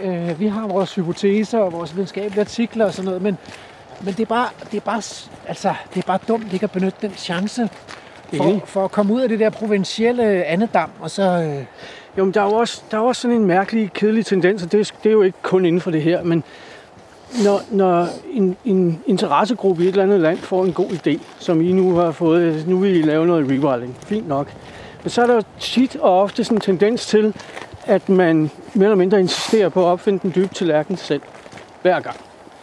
Øhm, og det galt, vi så det under pandemien her. Hver eneste land havde deres egne eksperter, som øh, helt fra grunden af skulle udtænke en helt ny og frisk øh, pandemihåndtering. Og det blev forskelligt alle vejen, og det gik vidt, for, vidt forskelligt alle vejen. Jens Ulrik, jeg vil godt vedkende mig det med den dybe tallerken. Det tror jeg også, jeg har den. Det er sådan en forskerting. Man vil gerne være original. Men jeg er fandme ikke en interessant, altså. Det, det bliver jeg nødt til at sige. Så, så det, det, det, er du muligvis for øh, øh, øh, Nordisk Safari Klub, men jeg er jo biolog, så, så, så mit, jeg skal jo som, som, som universitetsansat biolog, jeg skal kæmpe for det retvisende, sandfærdige øh, udtryk, og ikke for, uh, for den ene eller den anden politiske sag. Nej, nej, så okay. DN kan have det ene eller det andet mål, ikke? Øh, Ja, ja. så, så, så, så jeg vil jo sige det sådan, at jeg kan oplyse om, at hvis man gerne vil biodiversiteten, så er helhjertet arealreservation virkelig en god idé. Fordi det, det, det batter, ligesom det gør i Sydafrika.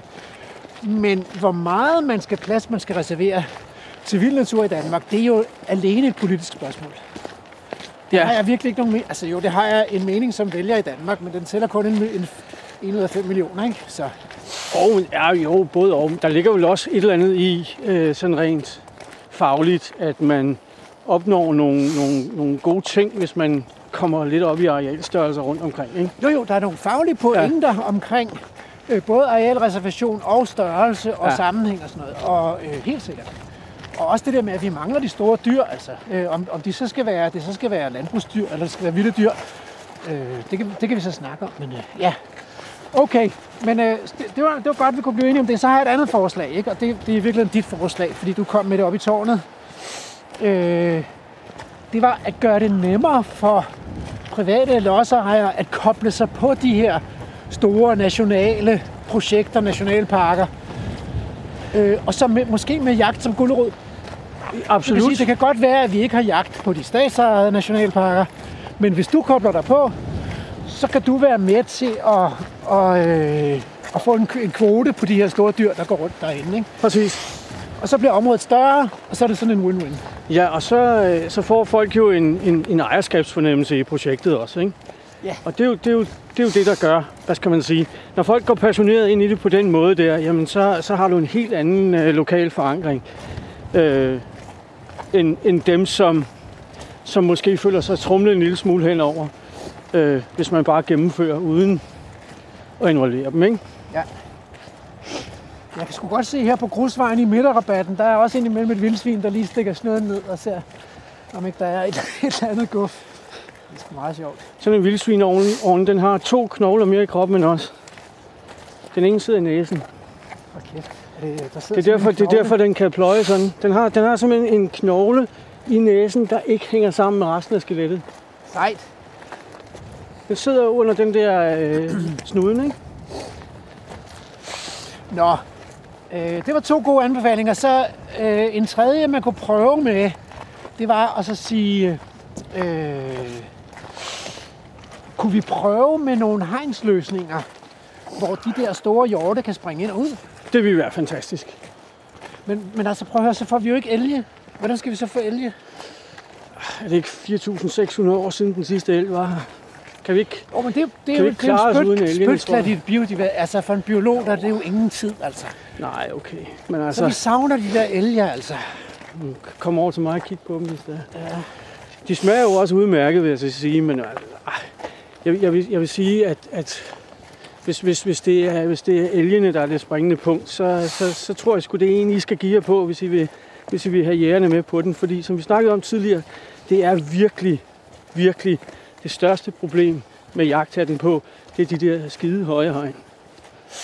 Kan vi holde dem til lave hegn, så tror jeg ikke, at, øh, at der er noget problem. Ej, Ikke i forhold til jagt. den vil du ikke komme langt med i Afrika, den der. Nej, det vil jeg ikke. Men øh, det ser sgu heller ikke særlig afrikansk ud her i regnvejret. Åh, oh, ja. Altså, øh, jeg er ikke sikker på, at jeg på øh, bi- biologstandens vegne helt vil opgive elgene. Øh, men, øh, men jeg kan godt se, at de steder, hvor der ikke skal være elge, at der vil der ikke ske noget stort økosystemmæssigt ved, at hjortevildtet kunne hoppe ud og ind, og så kunne man have hest og kvæg og bison og vildsvin. Ja, vildsvin kan du sagtens holde i et lavt hegn. Ja, okay. Der, der er nogle muligheder Mm-hmm. for fremkommelighed her, også på det der tredje punkt. Absolut. Og man kan jo sige, at den største hindring for at have vildsvin i Danmark i øjeblikket, har jo med garanti intet med hegn at gøre. Det er jo, øh, det er jo, det er jo landbrug og veterinærmyndigheder og dit og dat. Og det kan jo så godt være, at de ikke synes, at vildsvin kan holdes i lave hegn, men, øh, men vi har altså masser af vildsvinefarme i Sverige, som er hegnet lavt, Ja. uden problemer. Okidoki. Øhm, så er der det her med størrelsen, og der, fordi en ting er, at de statsejede områder har en, øh, en begrænset udstrækning, så man får brug for at koble nogle private til. Men et af problemerne er jo også, at fragmenteringen af det danske landskab, så mm. vi har veje, og vi har jernbaner, og vi har alt muligt, der ligesom krydser ind over. Ja. Hvordan, øh, hvordan løser man det problem? Kan man forestille sig, at mindre, fra, mindre trafikerede veje faktisk løber igennem nogle af de her områder? Øh, og så skilter man sig ud af Ja, hastighedsnedsættelser og sådan en noget. færist i hver ende. Og så, ja, det kunne Hvordan- man jo godt. Fordi, fordi øh, altså det kræver jo en hastighedsnedsættelse. Det er jo ikke sjovt at køre ind i de her store dyr. Det er det ikke. Øhm, det er jo så også noget, jeg kender lidt til hjemmefra. Og sådan en el der, ikke? den er ikke sjov at få ind igennem forruden. El, el, el har været meget medvirkende i øh, udviklingen af Volvo-biler i retning af, at det er verdens sikreste biler, vil jeg sige. De har, de, har, de har været med på udviklingsafdelingen der i mange årtier. Ja. Og det er ikke så mange ulykker, vi har med længere, rent faktisk. Okay. Øhm, men, øh, men nej. Bruger, bruger man ikke også hegn langs med de øh, svenske veje? Så? Altså Jo, for- det gør man nogle Ja. steder. Ja. Det gør man nogle steder. Og nu snakker man meget om, at, øh, at begynde at lave nogle fauna-passager, ligesom man også har gjort det i Danmark øh, flere steder. Fordi nogle af de der strækninger, de bliver så lange, ikke? Ja. Øh, og så begynder man jo at se nogle, nogle effekter af, at, at der måske er, er vildt på den ene side og ikke på den anden side, og det bliver lidt skævt i landskabet, og det, det duer ikke rigtigt. Men, øh, men det er på grund af elgene, at man har haft de hegn der. Og så i de senere år vildsvin. Vildsvin har jo overhalet elgene i, øh, i trafikulykkestatistikken. Okay. Kommer ikke så meget til skade, men den totale skade er stadigvæk bilen, ikke? Ja. Så Nå, men det, er, det synes jeg er fire fremkommelige punkter. Men øh, altså, har du, har du nogle ønsker til biologerne? Altså, ja, jeg synes, jeg synes, at øh, hele den her debat, den er, er kommet skæv fra start. Jeg synes måske øh, i starten, at fra jeres side af, I var en lille smule... Øh, I kom, I, det virkede sgu lidt arrogant, for at sige det sådan. Altså, det var meget med. det er jo også en risiko, når man er så klog. Jamen, det, det, det, det kender jeg godt, Rasmus. men, men, men, men det blev lidt sådan, at det er os, der er biologer, og, øh, og alle andre, de er enten egenkagemelere, eller hvad fanden man nu Ja, blev det er et kaldt. godt ord, ja. ja. Ja, det bruger I meget. Øhm, Privilegieryttere. og også det. Øh, og NIMBY-folk, og jeg ved ikke ja, hvad. også det, ja. Men øh, det er sgu lidt svært at starte en dialog med en lussing. Altså, så, så, så, er der, så, er der længere, så er der sgu længere vej hjem til krammeren, kan man sige. Ikke? Øhm, så jeg tror et eller andet sted... Dialogkaffen her, det er jo en start, så. Ja, ja, Ja. det erkender jeg blankt godt. Og det var en god dialogkaffe. Ja, ja. Øhm, Gode snegle. Men øh, godt så. Hvad, Rasmus, hvad siger du til det? Det er svært at starte en dialog på en, på en losing. Ja, men jeg har, det, jeg har det dobbelt med det. Og det, jeg er jo en af dem, der bliver skudt i skoen, at hele debatten er så polariseret, fordi, fordi at øh, vi er arrogante, eller elitære, eller, øh, eller ufremkommelige, eller, eller sådan lidt stejle, eller øh, rigide. Men i virkeligheden så tror jeg, at den polariserede debat kommer af, at, at vi bliver hørt. Fordi det, det gjorde vi ikke for 10-20 år siden, og, og der var biologer jo nærmest sådan en slags selvpineriske flagellanter, ikke? Altså, som jo øh, knap nok turde sige noget som helst. Biologer har jo egentlig aldrig rigtig haft nogen indflydelse på, hvordan naturen er blevet forvaltet i Danmark. Det er skovdyrkere og landmænd og, og jægere øh, og eventuelt nogle, nogle friluftsfolk, som har haft som har haft beslutningsretten med, hvordan man har forvaltet naturen i Danmark i dag. Så på den måde, så tror jeg, at øh, vi, er blevet, vi, vi, vi er begyndt at råbe lidt højere, og nu bliver vi hørt, og øh, nu skal vi så finde ud af også at, også at tale fornuftigt sammen, tænker jeg. Men i hvert fald så er biodiversitet i den grad kommet på dagsordenen. Og heldigvis for det. Altså ja, det, ja. det tror jeg, vi er mange, der er rigtig glade for. Jeg vil så sige en anden ting med hensyn til hele det her Naturnationalpark øh, projekt. At det undrer mig lidt, at man, man har i årvis haft så svært ved at få sat penge af til natur. Ja. Og nu lykkedes det så at få 888 millioner afsat. Ja. Så ærger det mig en lille smule og undrer mig lidt, at man lægger lidt op til, at man i princippet vil gennemføre det samme projekt parallelt 15 forskellige steder. Jeg synes måske, man skulle have givet mere plads til at, at eksperimentere lidt mere. Altså lave nogle projekter, som måske inddragede øh, jæger mere, eller lave nogle projekter, som måske inddragede nogle øh, ekstensiv øh, landbrugsdrift mere, og så videre, for ligesom at, at udnytte, at man langt om længe havde fået nogle penge at arbejde med, øh, i stedet for at skyde det hele af på den samme, på den samme hest, faktisk havde, havde lagt op til lidt bredere eksperimentering, fordi for mig at se, så er det her jo groft sagt stadigvæk et eksperiment. Vi, vi, vi ved ikke præcis, hvor vi er på vej hen med det her. Og øh. nu kommer det, oh, damn, vi er jo næsten færdige, og nu kommer det virkelig i gang. Altså, der, til det vil jeg sige, ikke, at, at vi har jo masser af eksperimenter kørende ikke, mm. øh, i Danmark i dag. Vi bruger 250 millioner kroner årligt på en plejegræsordning, som forvalter 20 procent af vores lysåbne natur på alle mulige forskellige måder. Mm. Og det meste af det virker ikke, altså. Så på den måde så har jeg også... på noget andet, jo. Jamen det er jo det, vi så skal til med de ja. der naturnationalparker. Det er jo første gang, at vi prøver det. Ja. Så vi har masser af alle mulige forskellige typer af landbrugsdrift og skovbrugsdrift, så vi har prøvet det. Og, og det findes stadigvæk i dag, og det er eksperimentelt, ligesom naturnationalparkerne også bliver eksperimentelt. Der er ikke noget vildere eksperiment ved at have græsne dyr, end ved ikke at have nogen græsne dyr, eller ved at ringe til maskinstationen og få dem til at forvalte det, som man gør mange steder. Det er noget af det hele. Altså, på godt og ondt. Så, så vi har et meget broget dansk landskab. Det eneste, vi mangler, det er et forsøg på at lave rigtig vild natur. Ja. Så det er egentlig det, jeg stadigvæk, og jeg er sgu bange for, at vi selv, når vi har brugt de her 88 millioner, stadigvæk mangler et forsøg på at lave vild natur, fordi hvis de sætter studer og valgakker ud, altså, og hvis ikke de tør, hvis ikke de tør befolke de her naturområder med, med, med bestande, som... Har det ikke været bedre at få slynger eller andet, to områder på 5.000 hektar hver, end 15 områder jo, på 1.000? Det må, jo, for, set altså, fra, alene fra et biodiversitetssynspunkt, så ja. ja. Det har været bedre med to store områder i stedet for i stedet for 15 små. Men der tror jeg, at man skal se det her også som et forsøg på at give øh, danskere overalt i Danmark en mulighed for at komme ud og se noget natur i friere dressur. Ja. Og derigennem, øh, hvad kan man sige, afmystificere noget af det her jo, jo. vildere natur, og måske skabe en større, øh, større opbakning til det. Og så, så kan man jo forestille sig, at der bliver mere af det i fremtiden, fordi det, folk rent faktisk synes, det, synes, det er sjovt og oplevelsesrigt. Hvis det virker, ja. Og så bliver der mere. Ja, det er jo det, der så bliver spændende at, at komme til at se i de kommende år. Altså, meget spændende. Du lytter til Radio 4. Vi er kommet tilbage til bilerne nu. Uh, vi er lige trukket ind i, i uh, læ af granerne. Og uh, det vil være slut for dialogkaffen i dag. Uh, jeg kunne godt tænke mig at spørge dig, Jens Ulrik, er der noget, du har lært, eller noget, du... Vi kendte jo godt lidt til hinandens mm. positioner. Jo, jo. Er der noget, der har overrasket dig?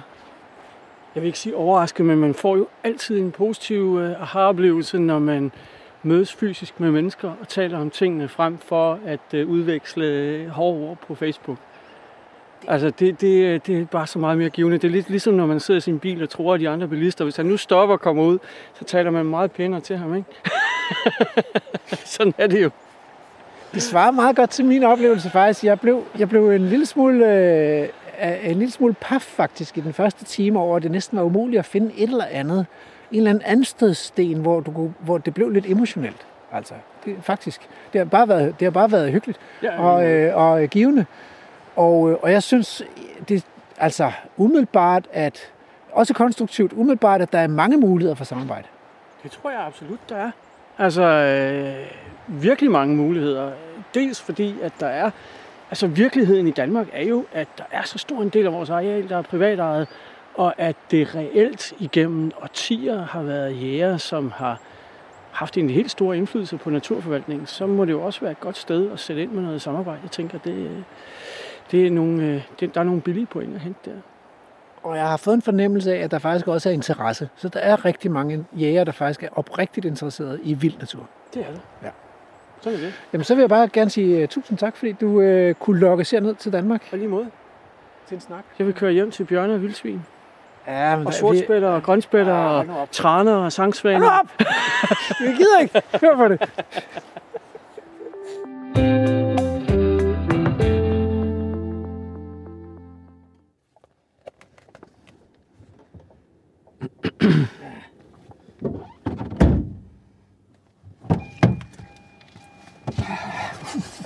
Ja, så. Åh, det er råkoldt. Det er ret, Altså, hvorfor er vi stoppet her uden for et eller andet stadion i en eller anden provinsby? At, øh, prøv at høre, øh, radioverden er en meget lille mand med et hurtigt stofskifte, og øh, jeg skal have en ost med. Nå, okay. Jamen, Ja. Vi har selvfølgelig også været afsted længe. Ja. Men du mangler jo noget. Det er ikke... Ja, jeg mangler Programmet er ikke færdigt. øh, Øh, du, kulhydrater. mangler, du mangler din ost, Ja. ja. Du mangler også et haiku. Ja. Ja, det er rigtigt. Øh, det er rigtigt, og, øh, og det lyder sådan her. Hør, hæslig jæger og taliban-biolog mødes til kaffe.